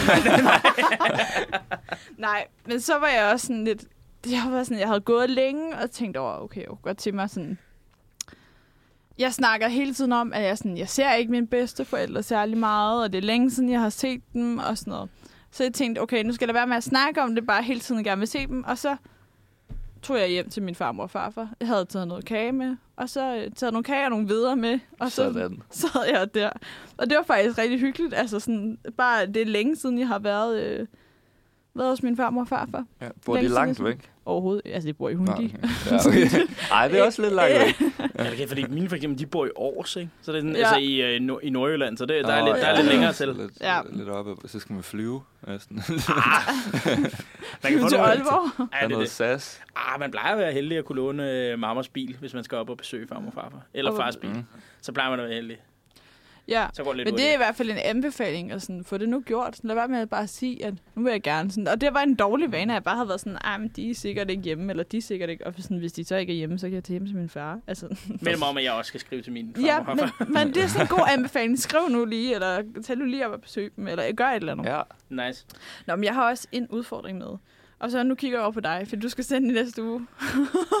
Jamen, så mig, der får den, eller? Er det Ja, det? det er dig, der får den. Jeg synes godt, at har jeg ikke fået tre udfordringer nu? Jamen, du er simpelthen så heldig. Jeg fucking, altså, hvorfor får jeg alle... Elias, hvor mange har du haft? Øh, altså Nul. sådan det her Nej, halvår her. nej. Ej, jeg har haft, Du har, jeg har haft, haft jeg, to. har, jeg har givet dig før. Jeg har bare ikke rigtig lavet dem. Nej, Jo, Men det er jo, jo også jo. en frihed. Jo, du har. Fordi den ene gang, der lavede du den der sang, jeg sendte. Eller Ja, jeg det er rigtigt. til Det er dig. rigtigt, det er og, og den føler jeg tæller som tre. Ja, eller det- sådan noget. for helvede, mand. Det var tre vers. Skal vi lige få det Men, men, vi, men vi fortsætter faktisk lidt i, i nogenlunde samme genre til dig, Søren. Fordi du skal øh, skrive og fremføre Poetry Slam til næste uge. Oh my god. Gid, det var mig, mand. Poetry slam. Yes. Altså tema eller sådan noget, eller hvad? Nej, fordi du, der er simpelthen frit valg på alle hylder. Men nu har jeg lige fundet en øh, hjemmeside, som, øh, som, som giver nogle eksempler på, hvilke former for tekster, man kan skrive. Og øh, tager jeg bare for en ende af. Skriv en øh, hyldstale til din seng, eller en takketale til Kokjo. Det kan være at skrive et eventyr om rødhætte og sløjtlæreren. Skriv en klage til Gud, din mor eller bedemanden. Skriv en undskyldning til DSB. En øh, samlingsvejledning til den perfekte kæreste. En liste over ting, du ville ønske, du havde glemt. Eller en fantasifuld ønskeliste til jul. Jeg, jeg skal lige høre den her igen. En samlingsvejledning Ja. til den... Hvad vil det perfekte sige? kæreste. Hvordan man samler den perfekte kæreste. Jeg tror mere, hvordan man... man Indsæt møtrik her. det er sådan, sådan ja. sådan en ren robot Ja, ja, ja, præcis. Det er vel op til, op til fortolkning. Og så står der et godt råd. Husk at lade være med at sætte munden på. Ja. Et godt råd er, når man skal fremføre den, at man skal lave stemmer. Der er visse personer, vi alle kender. Den sure pedel, pizzamanden, man ikke forstår, den hysteriske moster eller den øh, irriterende kæreste. Giv dem liv og fremfør den gerne med replikker og stemmer. Det er det fedeste nogensinde, det er at lave sådan noget direkte tale, eller lave Ja. stemmer. Altså, ja. Ikke at jeg kan finde ud af det, men det må være pisse sjovt. Men det ved jeg, du er god til, Søren. Og det er Ej, derfor, jeg tænkte på dig. ja, det synes jeg skal være en obligatorisk del Ja, af udfordringen. vi skal blive nødt til at have Gerhard med i den her Shit, okay. Nå, så jeg skal skrive poetry slam, og hvor jeg, fremføre hvor jeg skal have karakterer med også. Okay. Ja, og fremføre det. Og, om, og om du skriver et eller andet, du selv vil, eller om du vil skrive et eller andet øh, klage til Gud. Ja, jeg vil gerne, efter jeg har lavet den her, så vil jeg gerne have immunitet resten af semesteret. Det her, det er godt nok... Uh, shit, mand. Så ligger du et veto. Ja, så nedlægger jeg veto mod flere udfordringer. Det synes jeg godt, det, det lyder omgribende. Det. Jeg skal nok gøre det. Ja, altså der er også eksempler på, hvordan man kan starte. Jeg tilgiver min mor for hendes, og så jeg tilgiver hende, mit pizzeria for deres, jeg tilgiver mine venner for, altså sådan, så du kan starte med sådan. Ja, ja, Jeg det. Men du finder, du... Øh, jeg finder ud af det. Jeg Ja. synes, vi kan hoppe ind i en sang, fordi vi, vil- tiden er ved det fra os. Men, øh, men øh, ja, jeg forstår opgaven, og jeg skal Yes. nok øh, løse den. Jeg glæder mig til at høre resultatet. Altså, Og det er fedt at starte med, at jeg tilgiver aldrig, faktisk. Øh, Det fangede mig lige. Sorry. Okay, Elias skrev det før, der kan jeg godt bare lave det i stedet, Elias? Øh, Nej, nej, nej. Nu skal vi høre larmende stillhed af Pastel Youth.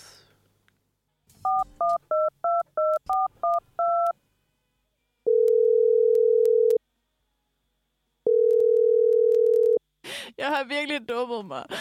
Du bliver nødt til at hjælpe mig. Så for 7.17, så sidder du sørme i saksen. Det er nemlig rigtigt. Jeg havde også glemt, at vi, øh, vi havde den her jingle her. Ja, men Havde jeg jo- glemt den? Nej, men jeg havde bare glemt, hvordan den startede. Jeg tænkte mig, hvad fanden sker der? Nå, Der er nogen, der ringer til os. Fortsæt. Ja. Øhm, det er også lang tid siden, vi har haft Ja. øh, en, øh, en snak om dilemmaer. Men det skal vi til nu, og det er Sofie, der har øh, forberedt det her dilemma. Det lyder sådan her. Kære Manfred, jeg har et dilemma, som jeg virkelig håber, I kan hjælpe mig med. Jeg har været så heldig at lande et studiejob, som jeg er virkelig glad for, øh, og hvor jeg er faldet godt til, både socialt og fagligt. Jeg har efterhånden været ansat i et halvt års tid, og det har bare været en virkelig nice tid. Nu kommer vi så til mit dilemma. Jeg har en rigtig god veninde fra mit studie, som jeg kommer rigtig godt ud af det med, og som jeg faktisk også er blevet rigtig tæt med hen over den tid, vi har gået på studiet. Hun spørger mig tit, om der er ledige stillinger på min arbejdsplads, og joker altid med, at det vel må give nogle ekstra fordele at kende en on the inside. Problemet er bare, at selvom hun er en sød og skøn pige, så har jeg ved flere lejligheder oplevet, at hendes arbejdsmoral er mildest talt svingende, og hendes forhold til tid og faste mødetidspunkter stort set ikke eksisterende. At sige, at hun er distræt, vil være en underdrivelse. Øh, jeg har altid slået det lidt hen og gået med på den, men desværre er nu, at øh, der faktisk er kommet en ledig stilling, som hun vil kunne søge. Jeg kan ikke få mig selv til at anbefale hende til min chef, og hvis hun endelig skulle blive ansat, vil jeg føle, at jeg på en eller anden måde stod til ansvar for hendes handlinger. Jeg har ikke lyst til at gøre hende ked af det, men hvis jeg ikke siger noget, er jeg også bange for, at hun på et tidspunkt ser et stillingsopslag og bliver skuffet over, at jeg ikke har bragt det op over for hende. Skal jeg give hende chancen, og så må hendes evner tale for sig selv, eller skal jeg tillade mig selv at beholde min arbejdsplads i fred? Jeg glæder mig til at høre jeres svar. Kærlig hilsen, den egoistiske studenter medhjælper. Øh, jeg synes godt, at hun kan sige, at... Øh, prøv at høre, øh, jeg synes, det er øh, mega fedt, du gerne vil have det her job, men jeg kan ikke arbejde sammen med dig, fordi vi er veninder. Det fungerer ikke på mig, så jeg kan ikke anbefale dig af den grund. Så det er også det der med, så det er jo en lille løgn, ikke? Jo, men, men hellere det, end at sige, prøv at høre, jeg gider ikke arbejde sammen med dig, fordi din arbejdsmoral er helt af helvedes det. Altså sådan, Nå, hellere, ja, det er hellere, ærligt, ikke? jo, hellere at sige, altså, Det, jeg kan godt forstå det, fordi jeg har selv stået den der med, nu er jeg, ikke, det er det andet år, at jeg har vejledt SAP'er på gymnasiet. Og ja. i år, der var der simpelthen så mange, der skulle vejlede, så jeg skulle finde to andre fra mit, øh, fra mit, fra mit studie, som jeg skulle, an, altså jeg sagde, okay, de her, de er gode nok. Ja, mm, men du skulle selv vælge dem. Jeg skulle selv Øh, vælge ja. dem, ja. Det var ba- basically bare gymnasiet, der bare sagde, hey, kan du skaffe to mere? Ja. så det var dig, der skulle ansætte Det var mig, der, ja, det, var ikke, det var ikke mig, der stod for løn og nej, samtaler. men og sådan det var dig, der- men, men jeg vidste, at dem, jeg valgte, ville blive godkendt. Mm. Altså, Ja, der, var okay. ikke, der var ikke noget. Det var basically bare mig, der valgte dem. Og øh, ja, det kan man så ud for. Og der sad jeg da også og havde den tanke der med, at nu skulle jeg også vælge nogen, der var, hvor det var ordentligt, hvor jeg vidste, de kunne deres shit, sådan så at det også reflekterede tilbage på mig, at hey, Ja. øh, det var godt det her. Ja, man bliver, ja, det er sådan lidt en øh, interessekonflikt, eller sådan noget, sådan en, øh, en- ens venskab og ens øh, arbejdsplads, Mm. obligation, eller Nå, sådan noget, ja, man præcis. bliver placeret i. Men jeg, jeg synes også, det er frygteligt sådan noget med, altså, det er også bare sådan lidt op ad bakke, hvis man bliver bedt af sin ven om at anbefale dem, ellers er Ja. man virkelig sådan under the spotlight. Men jeg synes virkelig, altså jeg havde, øh, så godt nok på min arbejdsplads, som overhovedet ikke, øh, det ved jeg ikke, det jo ikke et studiejob, men, men jeg havde øh, øh, en veninde, der manglede job, og jeg ved, hvis vi manglede, øh, hvad hedder det, manglede at ansætte nogen på arbejde, hvor jeg var sådan til min chef, jeg har en veninde, der manglede job, og sådan, det er fint nok, jeg vil godt tage hende til samtale, men jeg bliver bare nødt til at høre, om du stadig kan arbejde, selvom I er veninder. Altså sådan, hvor chefen ligesom tog det som ansvar, ligesom sådan, de, altså, hun Ja. ja. kommer ind og er kandidater ligesom alle andre, øh, der søger, men, men kan I arbejde sammen, fordi I er veninder? Mm. Hvor jeg tror, at sådan, nogen vil jeg kunne med, andre vil jeg ikke have lyst til at arbejde sammen med. Og der tror jeg også bare, at jeg vil være sådan over for veninden sige, prøv at høre, jeg synes, det er pisse fedt, at vi kan godt være sammen til fredagsbarn og privat og alt muligt. Ja, Men jeg, men jeg vil ikke kunne arbejde sammen med dig, fordi jeg vil ikke kunne... Jeg vil ikke kunne... Vi, vi, vi, arbejder bare ikke på samme måde. ja, Nej, det synes jeg, det synes jeg på en eller anden måde er fair. Altså, det synes jeg egentlig er, det synes jeg er den bedste måde måske at forklare Ja. det på. ja. Altså egentlig bare sådan, give den der forklaring med, at man ikke skider, hvor man sover. Ikke? Ja. Altså, eller man ikke skider, hvor man arbejder. Altså det, det, det fungerer ikke med kærester, og det fungerer heller ikke med... Øh, altså man skal heller ikke have gode venner, fordi prøv at tænke på det der med, at hvis du lige pludselig... Altså hvis der er dårlig stemning på arbejde, så er ens venner jo øh, ligesom the escape, flugten væk fra Ja. dit arbejde. Ikke? Ja. Men hvis det så samtidig har inficeret din vennegruppe, det der er foregået på arbejdet, mm. så har du ødelagt to ting. ja. Lige præcis. Og det- Ej, det er en del af ens privatliv, det holder man lige Ja, lidt det synes jeg egentlig også. Og det synes jeg er fair at sige en sådan, at hun kan jo ansøge, men du synes ikke, det ville være en god idé. Fordi det kan være, det kan godt være, hun fik jobbet, men ja, altså det ville også bare, så hvis der skete et eller andet, og det er der ikke nogen, der ved, altså så vil, så vil det jo ødelægge nogen. Det er ligesom, at man har en rigtig, rigtig god ven, der om man beslutter sig for at blive kærester med dem. Hvor det jo så også er, øh, ja okay, det ved vi jo godt, at gamble er, fordi hvis det her går i stykker, så er venskabet jo også ødelagt for altid. Mm. Det tror jeg virkelig må være øh, svært at stå i. Jamen, det er jo et gamble, fordi det er jo sådan Mhm. lidt, hvis man bliver kæreste med sin bedste ven, så er det jo sådan lidt, okay, jamen så beslutter vi os ligesom for, at det her det er forever, ikke? Ellers så er det... Det kan man jo også bare sådan lidt sige som argument, eller sådan til sin ven, eller sådan, jeg er bare bange for at øh, jeopardize vores venskab, eller sådan noget. Ja, ja, prøv at tænke, øh... der er så mange ting, der sker på en arbejdsplads. Hvad nu så for eksempel hende den nye kommer, og så hun for eksempel måske bliver forfremmet, eller nu er det jo et Ja. studiejob, hvis øh, hun så får den faste stilling over hende, der er blevet anbefalet. Mm. Det er jo også dårlig stemning automatisk. Ja. Ikke? Altså det er jo sådan alle de der ting, sådan noget, man ikke burde konkurrere med sine venner om, fordi at det er jo sådan noget, man skal brokse over internt i en vennegruppe. Åh, oh, okay, nå, mm. så kom hun senere end mig, og alligevel blev hun øh, forfremmet og sådan noget. Ikke? Ja, Det er jo sådan noget, man skal brokse over internt i en vennegruppe. Det er ikke, man skal brokse over en af, hvis man, medmindre man godt kan lide sladder. Ej, at man ej, har en fælles aftale. ej, anbefalingen må være- hyggeligt. anbefalingen hos hende må være, øh, eller ham, må være ikke at skide, hvor man, øh, altså skide, hvor man sover. Ikke, Ja. ikke skide, hvor man arbejder. Ja. Det tror jeg er en... Øh, det Og, tror og jeg, ja, ja, er det ikke bare sådan, altså, du kan godt være ærlig over for din ven med, at du ikke vil anbefale hende eller Men ham, kan bare og søge. sige det på en venlig måde. Man kan selvfølgelig ikke forhindre nogen i at ansøge et job, Nej, men du nej. kan godt sige, at jeg har faktisk ikke lyst til at anbefale dig. ja, ja, eller på en præcis. flink måde. Ja. Ja, ja, præcis. Men Det, og det er jo heller ikke sådan, at hendes arbejdsplads har sagt til hende, hey, kan du ikke anbefale en? Fordi det var jo min, øh, det var, jo- Ja. det var jo min ting, at det var min arbejdsplads, der sagde til mig, hey, vi skal bruge nogen, vi stoler på dig, du skal anbefale nogen. Så, Ja. det, er jo- så, er det jo lige, så er det jo en anden snak lige pludselig. Ikke? Mm. Men, men at hun mener sådan totalt uaffordret, at øh, hende her skal gå op og øh, sige, hey, jeg har en veninde. Ja. Det, det, er en, det er en anden snak, og det er sådan noget, det, det synes jeg er en helt anden situation at sætte folk i. ja. Ej, det har man virkelig ikke nogen øh, obligation i hvert fald til Nej, at nej, overhovedet ikke. Altså, Du har, skal- du, har ikke, nu- du har kun obligation til at anbefale dem, du rent faktisk mener er god. Ja, Du har ikke obligation og det er lige meget, hvor gode venner man er, eller sådan noget. Det er Ja, noget ja. helt andet. Det har ikke noget med det at gøre. Nej, nej, præcis. Altså, nej, nej, det, nej, det er ikke noget med det at gøre. Nej, skal Nå, Nå, men er det vores konklusion? det tror jeg er vores konklusion. Ja. Ja. Yes, perfekt. Lad os høre en sang. Vi skal Hvad skal vi høre nu? Vi skal høre I Wish featuring Gents af Sonic Girl. Uh. Du lytter til Manfred Fredag. Klokken er 10.31, og vi skal videre til Kender du typen nu, som Ida har forberedt. Øh, og øh, jeg kan desværre ikke quizze med, fordi jeg er jo kommet til at se svaret øh, i går, så jeg tror bare, jeg læser den op, og så kan I dyste. Men det er også, jeg er så god til det, at det alligevel ikke kan svare sig. Havde du gættet det så? Øh, ja, men jeg nåede faktisk slet ikke at læse du læste bare øh. Jeg læste bare svaret faktisk, ja, da jeg sådan markerede det. Nå. Øh, første clue kommer her. Denne studieretning er ikke blandt de største, og de har en svaghed for underbag og popcorn. Underberg, tror jeg det er. Underberg, okay. Underberg. Hvad er, hvad er det? Underberg, de det er de der der, er Små pakket ind. flasker. Ja, det der er sådan noget... Øh, Det minder om sådan en uh, gammel dansk shot. ja, det er sådan noget... Jeg kan huske, jeg arbejdede på 7-Eleven på et tidspunkt, og der Nå. havde vi altid en mand, der kom og købte tre pakker Underberg. Det var hans mormad. Og hvis vi ikke havde det, så brugte- købte han bare øh, to pakker øh, da, gammeldansk, for det smagte jo ikke lige så godt. Altså, de ligner lidt jægermeister, sådan i emballagen i hvert fald. Men, Ja, øh, lidt, lidt, men der er sådan noget papir omkring, Ja. ja. og så er det sådan nogle aflange flasker. Og så, Okay. okay. så hiver man den der, og så drikker man bare lige sådan... Smager det godt? Nej. Nej, Nej, det tænkte jeg nok smager ikke. helvede. Man kan se på emballagen, ja. hvordan det og, det, smager. og, det, og, Ja. det, og det er ikke ligesom et shot, hvor du sådan hurtigt kan få det ned, fordi Nej. det, er sådan, det drypper langsomt ud af den der flaske, så du skal Det sådan er smage det faktisk rigtigt rigtig, igen. rigtig ulækkert. Ja. Altså, Mm. sådan.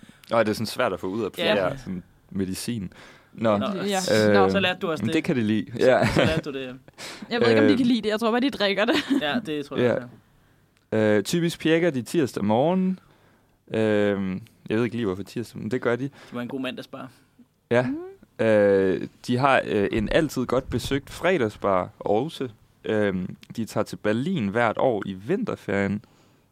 De spiller altid flunky. Og se, der ved jeg jo heller ikke, hvad flunky Og jeg er. har prøvet at søge på det, og sådan flunky, så kommer den der flocky. Nå, det er derfor, du fandt på Floki? Ja, eller? jeg er lige flocky. Er det et brætspil? ja det, må, det må være et brætspil, er jeg ret sikker på. Jamen, der kommer nemlig ikke noget op, når man søger på flunky. Så jeg har ingen idé om, hvad flunky er. Der kommer en karakter op fra World Ja. of Warcraft. Ja, men hedder det den ikke floky? Altså, Der, st- der står flunky ved min, Nå, men jeg ved nå, men det er jo ikke nå. et spil. Nå, for, World- jo, for World of Warcraft, men det, det, det, er nok ikke, det er nok ikke det. Nå, men det er Nej. nok ikke det, vi kan Nej. gætte det på heller. Nej, det er det nok heller ikke. Nej, hvis vi ikke ved, hvad det er, så fint nok. Øh, Mark, altså det næste. Mange af dem ender med at lave podcast. Øhm, Alex, Alex Høgh Andersen har gået på uddannelsen, og han har været med til at reklamere for det årlige awardshow på uddannelsen. De har tit fingeren på pulsen, når det drejer sig om det bedste nye på skærmen. Okay. Øhm, I begge to fra KU. Hvem har øh, de, øh, de mest øh, besøgte fredagsbar? Altså, jeg har det sådan lidt ude på Øhm. Kura, der er det, øh, de mest besøgte ude på Kura, det er, hvad det nu, øh, det Jura. Er, det er Jura, og så er det Historis. Er de, men det Ja, er også Helga, de, ja, Helga, Ja. men det er også de to største. Okay, jeg tror ikke, Men det er det- men- hverken jura eller historie, Nej. det her. Jeg tænker lidt, at over på den anden side, altså over mm. Mhm. i Kura 2, der er, hvad er det nu... Øh, eller er det Roland. Ja, det er det der er Roland og alt det der. Jeg tror, det er film og medievidenskab. Jeg er ret sikker Men på jeg, Det jeg, jeg også jeg, overvejede også fi- film og medievidenskab, men jeg tænker bare film og medievidenskab. Film og medievidenskab. Der står, denne studieretning er ikke blandt de største. Er film og medievidenskab ikke forholdsvis stor? Nej, overhovedet ikke. Altså, det er, Er det der med, det? altså, KUA består af sindssygt mange små... Altså, det er sådan, altså når historie er Ja. et af de største fag derude, så er det sådan, altså det er sådan, altså det KUA er bare, altså mange, mange små, og så er der jura selvfølgelig, ikke, som Mhm. er kæmpestort. Altså, jeg overvejede lidt, og dem var jeg også lidt inde på. Øh, men så var jeg inde på øh, sådan noget teater, øh, hvad hedder sådan noget? Øh, Og performance. Ja. Teater performance studio. Jeg har bare aldrig hørt om deres fredagsbar. Nej. Nej, men de, de, Nej. øh, det er også Roland. Det er også deres- Roland. Det er samme institut. Ah, okay. Ja. Ja, okay. Øh, og film og medievidenskab, det er vel, de deler med, med dansk og sådan noget, gør de ikke? Nej, det gør de ikke. Det er sådan Film og filosofi og... Nej, det er det en film og medievidenskab, er det ikke, er det ikke MEF? Jeg- Jeg ved ikke, hvad deres fredagsbar hedder. Jeg tænker bare, deres institut i Jamen, hvert jeg er fald. ret, jeg er ret sikker på, øh, hvad nu MEF er... Øh, øh, er det ikke Institut for Kommunikation? Det er MEF. Jo, jo. Så hvad er det for nogle uddannelser også? Er det ikke... øh, Det er filosofi. Jo, film og, film og medievidenskab er med i den. Informationsstudier. Filosofi, filosofi kommunikation og IT. Jo film Ja, okay. Altså, jeg er ret sikker. Og det er Ja, ja, MEFS bar. Der har historie også haft et, øh, et lidt usundt forhold til i mange år, vi havde. øh. Ej, det, er sådan en lille konkurrence kørende en gang imellem med dem derude. Lidt Men- beef. Men altså, jeg, jeg holder på film og mediemedskab. Men, men okay, det minder mig faktisk også om, fordi var det ikke... Okay, det kan godt være, at jeg siger noget helt forkert nu, men var det ikke de her dage, at der var et eller andet awardshow på, på, øh, på film og medievidenskab, synes jeg, Sofie sagde? Jeg sidder bare og tænker, hvem er, ellers holder et awardshow ud over musik? Altså musik holder et awardshow, og Ja, ja. film og medievidenskab sidder og tænker, kæft, de må også holde et awardshow. Ja. ja, ja. Jeg, Ja. jeg tror altså også, jeg ender på den. Er vi enige? Er det et enigt... Øh... Jeg ja jeg har ikke nogen kommentarer. Jo. Nej, Nej. det er det. Du ved det jo. Men vi tror på film og medievidenskab. Lad os få afsløret, hvad det er. Det er Det er simpelthen nemlig fe- fuldstændig korrekt. fuldstændig korrekt, ja. Godt gættet. Kæft, vi er hvor- gode. Shit, hvad er vi gode. Jeg vidste, det, vi må lige finde ud af, hvad flunky er. Det må, øh, det må øh, den gode, øh, hvad nu Ida lige Ja, den fortæller gode os. Ida lige... Øh... Vi fortæller det næste uge. Fortæller, spiller vi flunky live i radioen. Nå. Men øh, det var det. Lad os øh, nå et øh, stykke musik, og vi skal hæve dit glas af Sim. Regner jeg med, at Altså, rimelig god overgang til, øh, til det, vi skal hen Ja, til. det Åh, er jeg det. glæder mig. Du har hævet dit glas, og så skal vi selvfølgelig have ugens drink og ugens anbefalinger lige bagefter. Så øh, vi ses efter det her stykke musik.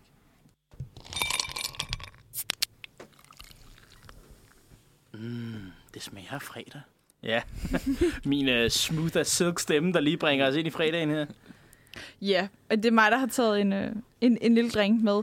Og den, okay, en drink er måske så meget sejt. Og jeg har måske lidt teaset for, at det kan jeg ikke huske, om var, var on air eller off air, at vi skal en lille smule Randers... Øh, det var off air, du Det var teasede off det. okay. Det er fordi, at for nogle uger siden, så åbner vi køleskabet herude, inden vi skal... øh, Jeg tror, vi skal have noget havremælk ud af køleskabet. Eller sådan. Det er også ligegyldigt. Vi åbner i hvert fald køleskabet, og så står der en mokai. Og så siger Elias, jeg har aldrig smagt mokai. Gud. Det er rigtigt. Og jeg har bare tænkt over det, hver gang jeg har været op og handle, så jeg har taget mokai med Ej, til os. Ej, Ej, Og nej, det har været... teknopils. Ja, virkelig. Randers sodavand. Randers sodavand. Ja. Det er simpelthen noget så... Øhm, Og hyldeblomster Ja. det hele. og du Jamen, er behøver ikke engang bruge en oplukker, for det er simpelthen et Og det er skruelåg. skruelåg. Det er skruelåg. Ej, Det er skruelåg. Det er jo lige noget for mig. Er det det? Ja, ja. Altså, nu skruer man. Du skal bare have nogle kræfter. Jeg er bange for at Altså, du skære mig. min? Hvordan skruer man? Du Du Du skruer. på låget? Ja. Ja. Sådan der. Oh. Det er da farligt, man kan jo skære sig og sådan. Det er da lidt skarpt. Ej, det, det er ikke for mig. Det er alt for hårdt, det her. Det Du er er for... du er simpelthen en badass. Ej, skal du have hjælp til den Kan der? du åbne det? tak. Godt nok, øh, du er en rigtig mandemand. Det er, det er, fordi det er mokai, så er Ja. sådan... Nå, Hvordan lige- åbner man? Nå, men altså, skal du så ikke bare have den første tår, og så kan vi lige... Øh... Jo, og så kan I se Ja, min reaktion, ja, og så kan jeg præcis. se Ja, det er det, tænker jeg. Ja, jeg tager en Ja. med dig her. Ja. Det- Nå, skål. Ja, skål. Skål på det her. Jeg har aldrig været fan af det her. Nej, det er også lidt... Nå, hvad Jeg er synes, din? jeg synes, det smager virkelig godt. Faktisk. Ja. Kan I ikke lide smagen? Jo, jo, det smager bare sodavand. Altså, det smager... Det smager bare en soda. Nej, kan I huske de der cider, man, kunne, man kan sikkert stadig købe, med de der 2 liters flasker, Ja. hvor der var sådan noget 0,1 eller andet procent alkohol, og det var sådan noget, vi Men- fik. Ja. Den her er der 4,5 i alligevel, ja, så det er ikke men til det smager at, de der- at, at kæmpe med. Nej, lige på Der står også, det er en cider. Ja, det er det. Altså, og det er det, jeg kunne genkende smagen af. Der er æblevin i. Ja. Det er det, det, er, det, er det jeg kunne genkende smagen af. Det er det, det. Jeg Ja. synes næsten, der var sådan lidt vanilje eller sådan noget sødt. Sådan, Ja, det er det. øh, Altså mig med- det er nok ja, noget der- æble. Der der- er der- æblen, der, Der må også være noget vaniljeekstrakt i. Der, der er simpelthen ja. noget vaniljearoma. Ja, der ja, er æblevin og sukker og sødende koncentrat fra æblejuice, koldioxid, syre og aroma. Det er meget sødt, ikke? Jo, Altså, det er virkelig, meget virkelig sødt. sødt. Altså, jeg, jeg synes, den der, der var sådan den der bismagen af æblevin der, den mindede mig... Øh, grunden til, at jeg blev mindet om det, er, fordi i min gymnasietid, der var der altid, næsten altid æblevin på tilbud i Fakta. Og det købte vi vold meget af at drak det. Æblevin. Ja, Det er eller det hed æbletarif også. Men det var sådan noget æblevin, ja. Ja, Shit, vi drak meget af det. Og så plejer vi altid, når vi drukspil, så skulle man bunde sådan en glas som straf til allersidst. Det var altid den, der tabte spillet. Nå, men vi skal til nogle anbefalinger også. Ja, det skal vi også, ja. Øhm, Der må, du, det, det, der må, der må du lige holde op her. ja, Altså, jeg skal jo på bogmesse i weekenden. og så er der krokikursus i weekenden. Der er også åbnet en øh, ny vinbar i Fjolstræde. Jeg skal på Cecil. Jeg skal være fugl. Skal I på Cecil og være fuld i weekenden? Nej, det, øh, jeg er jo den eneste, der må komme ind her, ikke? Nå, Det ja, tror det er rigtigt. Nej, vel, ja, altså, jeg var, der, jeg var der sidste fredag faktisk Wow. på klubben. Nå, da, Men det var måske bare plus 21 eller sådan En noget. plus 21 hørte aften, jeg. eller hvad? Ja, Ja. det har det nok været. Jeg ved ikke, jeg tog bare med Eller, til eller, det. eller var, er det altid plus 21? Det er derfor, Er Oscar det ikke plus komme 22, fordi Oscar han fylder 22 her? Jamen, det kan jeg også komme med til. Ah. Det er det, det højeste, jeg kan komme med til. Altså, jeg skal jo snart begynde at lave efter plus 30 det er det plus ikke? 23, for Oscar fylder 23. Ja, det er rent nok. Det Det er sådan, være, det er, tror jeg. er. bare Elias, der ser lidt ældre ud, eller? Ja. Jamen, det forstår jeg ikke, fordi de ville se mit ID og sådan noget. Så, men jamen, det var fordi, der var... Ja, Ja, I fuck det. Fuck Du kom det. ind, Jeg kom altså. ind, Du jeg kom var ind, der, ja. og det var første gang, jeg var der. Men jeg synes faktisk, det var, øh, det var en meget hyggelig øh, klub. Eller jeg kunne godt lide det sted, hvor man kunne sidde. Og også øh, ryger... Øh, rummet, La, med sådan, det var meget sådan urban Ja. decay. Hvor fanden ligger det på en overhovedet sej henne? måde. Ja, altså rygerrummet. Hotel. Det er sådan... Hotel Cecil. Nå, Jeg vil gerne vide Det specifikt, ligger- hvor rygerummet ligger. det ligger... det ligger tæt på her jo. Det indre by, det er sådan ved... Øh, jeg ved ikke, hvad vejen hedder. Altså, det er sådan en sidegade her Nej, til. Virkelig tæt på. Jeg kommer, jeg kommer heller aldrig derhen. Jeg var fucking i... Uh, faktisk godt lige sige, når jeg lige nævner klubber. Jeg var i Georgien. Niels Hemmingsens gade. Ah, okay. Jeg var i Georgien, og der er det, jeg var på det sygeste diskotek her i, Geor- i Georgien i, lørd, eller i uh, fredags. Det var Mhm. fuldstændig sindssygt. Det var sådan inde i en gammel bro. Inde i en bro. Ja, inde i en bro.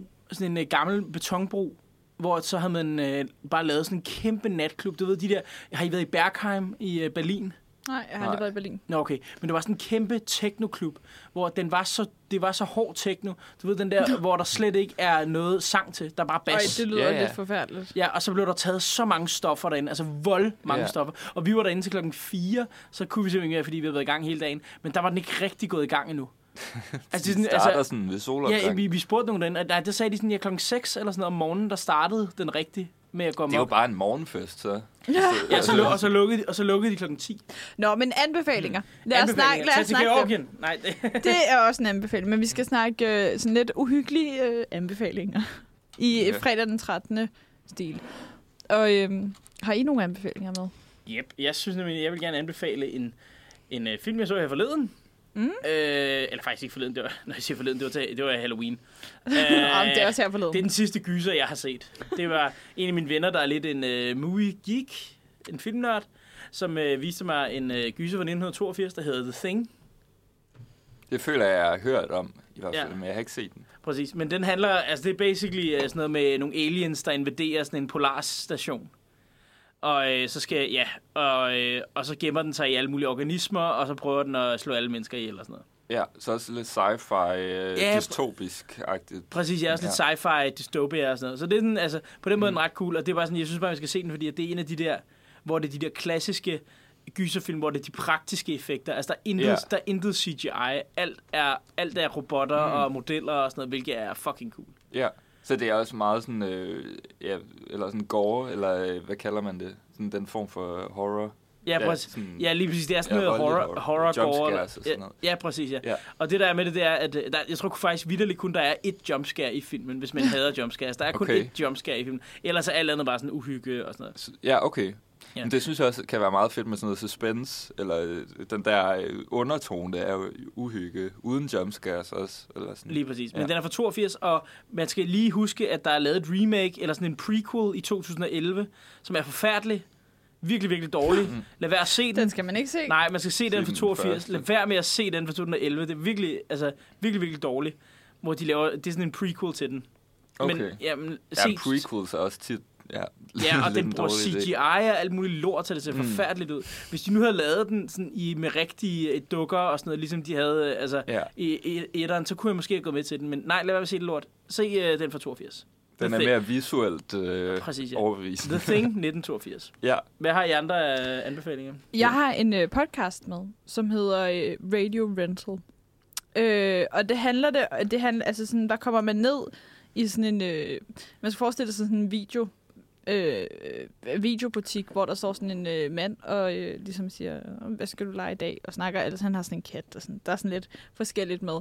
Men så er det så forskellige, øh, enten sådan nogle øh, gyserhistorier eller andre ting, øh, øh, som, øh, hvad hedder det, øh, Blandt andet så er der en, som fortæller om en, øh, hvad hedder det, en, en, øh, en der har en øh, selvbord, selvbord, selvmordsbombe med på et fly, som ender med ikke at gå af og sådan noget. Men hele det, så det er både sådan gyserfortællinger, men også øh, sådan nogle øh, ja, virkelighedens gyser Men det hele er, øh, er efter sine rigtige historier. Det er true crime. Det, det er true crime, true ja. øh, horror øh, Ja. historier.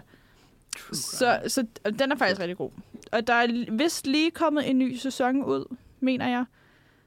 Øh, så Hvor kan man høre det? alle, på, øh, alle nå, på over det Spotify. Podimo, øh, Ja. podcast-apps, øh, alle de steder, hvor du kan høre podcast. Okay. Ja, Radio Rental hedder den. Nice. Radio rental. Nice. Men der er lige at stille noget med at drikke sig stiv og brække sig på en øh, tog.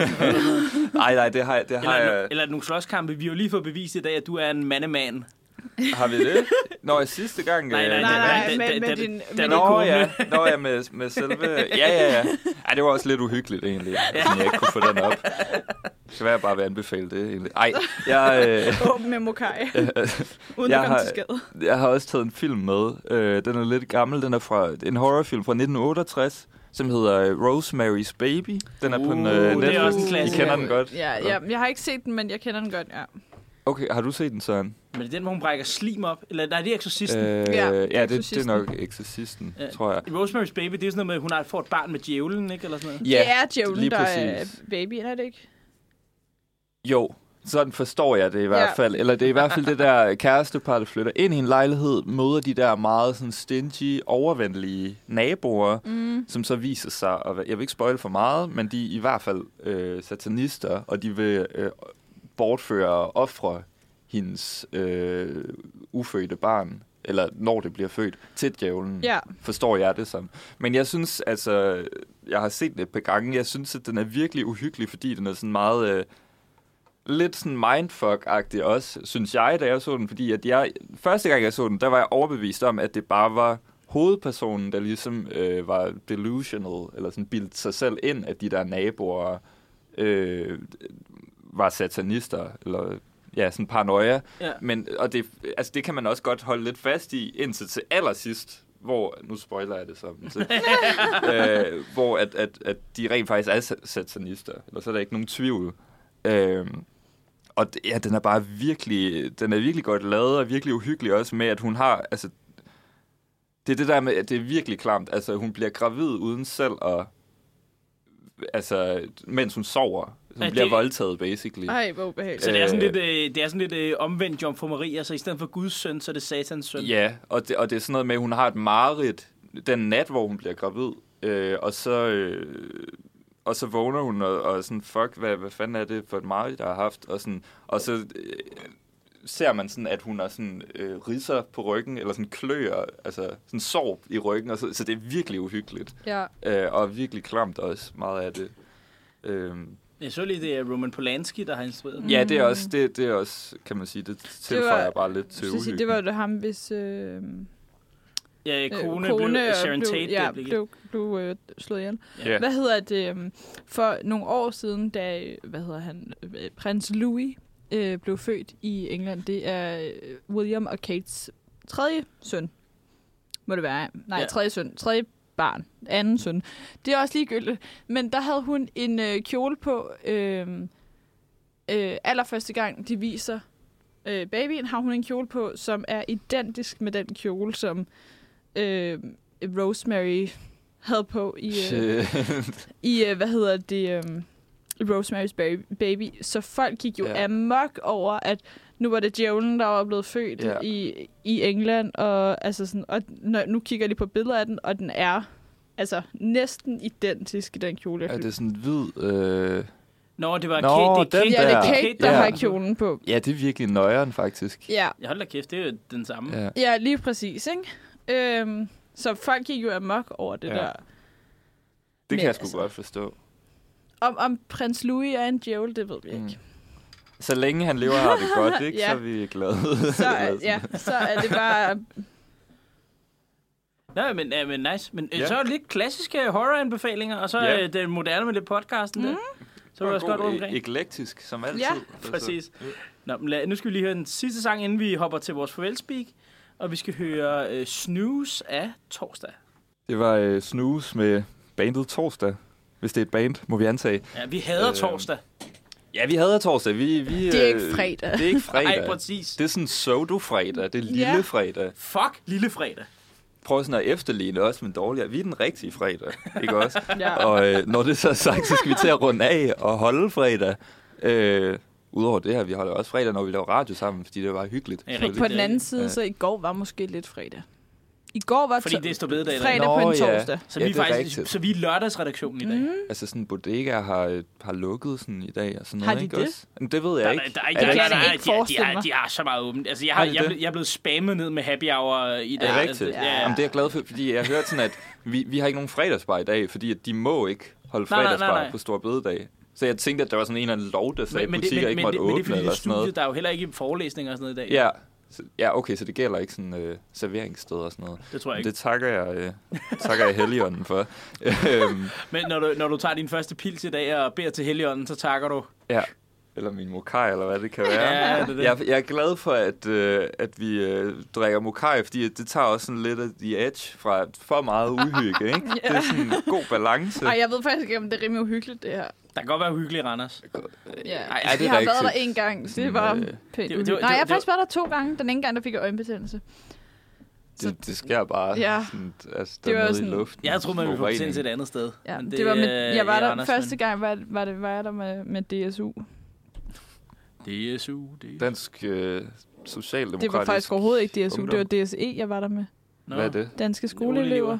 Ikke DSU. Jeg har aldrig været medlem Ja. af DSU, faktisk. Nå, okay. Det vil jeg gerne lige have lov til at sige her. du er ikke en af Mette Frederiksens øh, loyale partisoldater. Nej, det er jeg ikke, men til gengæld der fik jeg at vide, da jeg var lille, hvis du vil være med i et ungdomsparti, så gør du det. Vi betaler gerne, men kun hvis det er DSU. Betaler dig for at være med i et... Øh, nej, nej, men skulle betale et kontingent, Mm. Ja, ja, årligt ja, kontingent. selvfølgelig. Ellers så Nå, skulle, ja. hvis det var et andet, så skulle jeg selv betale det. Men hvis det var Ja. DSU, så... Jeg har ikke været medlem af DSU. Det vil jeg gerne en gang Det for var bare en principiel sag. Ja. Bare Ja. ja. Jamen, så fik vi da også også det. Det kan være, vi skal have, noget, øh, vi skal have nogle ungdomspolitikere ind på et Det har vi jo haft. Men øh, vi, Ja. vi, hun vil gerne med igen, så jeg skriver bare til hende igen. Hvem? Du kan godt lave sådan en post-valgkamp. Ja, post-valgkamp. Øh, hun hedder Maria. Vi tøft sidder i kommunalbestyrelsen i Greve Kommune. Ja, For, ja. det, for, øh, for øh, øh, Socialdemokratiet. Hende for vind. Ja. Det skal godt. Det kan vi sagtens. Maria, hvis du er hører efter, så Hende for vind igen. Her er invitation. en øh, meget åben invitation til. Jeg vil lige, hvad tror du min, jeg vil lige, hvad tror du min Isabella Arn, fordi sådan, nej, hun, er, hun er jo partileder. Men det er ikke... er er ikke vi også for ind. Hun sidder sgu ikke i Igen. Greve. Nej. hun sidder sgu ikke i greve, nej. Skide godt. Nå, men vi skal til at runde af, men vi kan lige nå at spille den sidste sang, som øh, jeg glæder mig til at høre. Ja, det er dig, Elias, der har valgt den, ikke? Ja, det er det. Det, er- det er allerede is. Eller det er, det er allerede is. Faktisk en af de få gange, vi har drukket noget uden is, og så skal vi høre allerede is. Ja, Mm. det er faktisk lidt vildt. Isen kommer gennem højtalerne. Isen kommer. Wow. Ellers, is coming. ellers er det bare at ønske alle ja, en, øh, jeg en fed fredag, fed mm. bededag, Og en, fyr den af, snif nogle veder, Ja. knald nogle dudes eller nogle kvinder, hvad end I til, eller noget midt imellem, og øh, ja, Eller det hele. Altså, Eller slyng nogle pilsner. Ja, det er faktisk rigtig for et godt orgie i gang i dag, Ja. måske. Det kunne det måske godt. godt være, det man, kunne måske, det kunne måske være godt med et orgie i dag. Jeg synes, det, det er lidt Sådan sådan til dig, forværtsligt på den her. Jeg håber, I får en, en hellig dag, hvor I kommer tættere på Gud. tættere på jer selv også. Jeg håber, jeg kommer tættere på satan. Et satanistisk orgie. Okay, det synes jeg måske var lidt Det- voldsomt nok. Jamen, vi stikker bare to følere ud, ikke? Så kan I Yes. selv vælge. Jeg siger bare, at alt bliver sjovere med man, en man, kunne også, man, man kunne lave sådan et... øh, Ej, det, nej, det er dumt. Hvad, vil du prøve at lave et, satanistisk orgie Nej, med jeg Gud? Eller? Man kan ikke lave et kompromis med djævlen. Ja. Nej, det er det. fungerer det Prøv ikke. lige at høre. Prøv at høre. Enten, enten så boller du nogen dækket ind i gedeblod, eller så gør du det ikke, okay? Nej, jeg tænkte bare mere... ligesom, øh, var det... Øh, fanden var det for en radiokanal, hvor hun var i Svingerklub? Nå Ja. ja, Man laver bare sådan en reportage for et orgie, men... Og ved jeg faktisk ikke, om jeg har lyst til. ja hun var jo selv med i det jo. Jamen, det er det. Jeg vil gerne stå på sidelinjen og bare... Fuck, jeg havde gået og Du, du, er, interview er, er, du, djævlen. du, er du en lurer? Du er simpelthen du er sådan en, der, du, står, du står med pikken ude på sidelinjen og står Ja. klar. det, Altså, hedder, ja. ja, det er en voyeur. en voyeur, ja. voyeur. Ja. Det lyder meget fint. Det er meget, meget mere... I forhold til, hvad det er. Ja. Du er ikke filen på disken, du er mere filen sådan lidt over i, i montren Jeg vil eller faktisk bare helst ikke... Jeg vil bare, nej, men jeg vil bare... Nej. Faktisk vil jeg bare gerne stå og snakke med dem bagefter, i stedet for at stå inde og kigge. Det er måske også lidt underligt bare... Har jeg aldrig snakket med nogen, der stod i en doggy style? Det har jeg. Øh, Nå, det er en altså- anden historie til, det, det er en anden historie til en anden dag. Øh, jeg, har snak, jeg har Ja. snakket med folk, hvor jeg selv stod i en doggy style to gange, skal det til gengæld lige siges. Altså, Altså med andre folk, eller... Ja, ja, andre, der ikke var med i det, Okay. har jeg snakket med to gange, mens jeg selv har stået i en doggy style. Okay. Ja, Nå, men det er en historie til en anden dag. Nu skal vi høre Emil Stabil allerede i is, og have en rigtig, rigtig god weekend og stå bededag.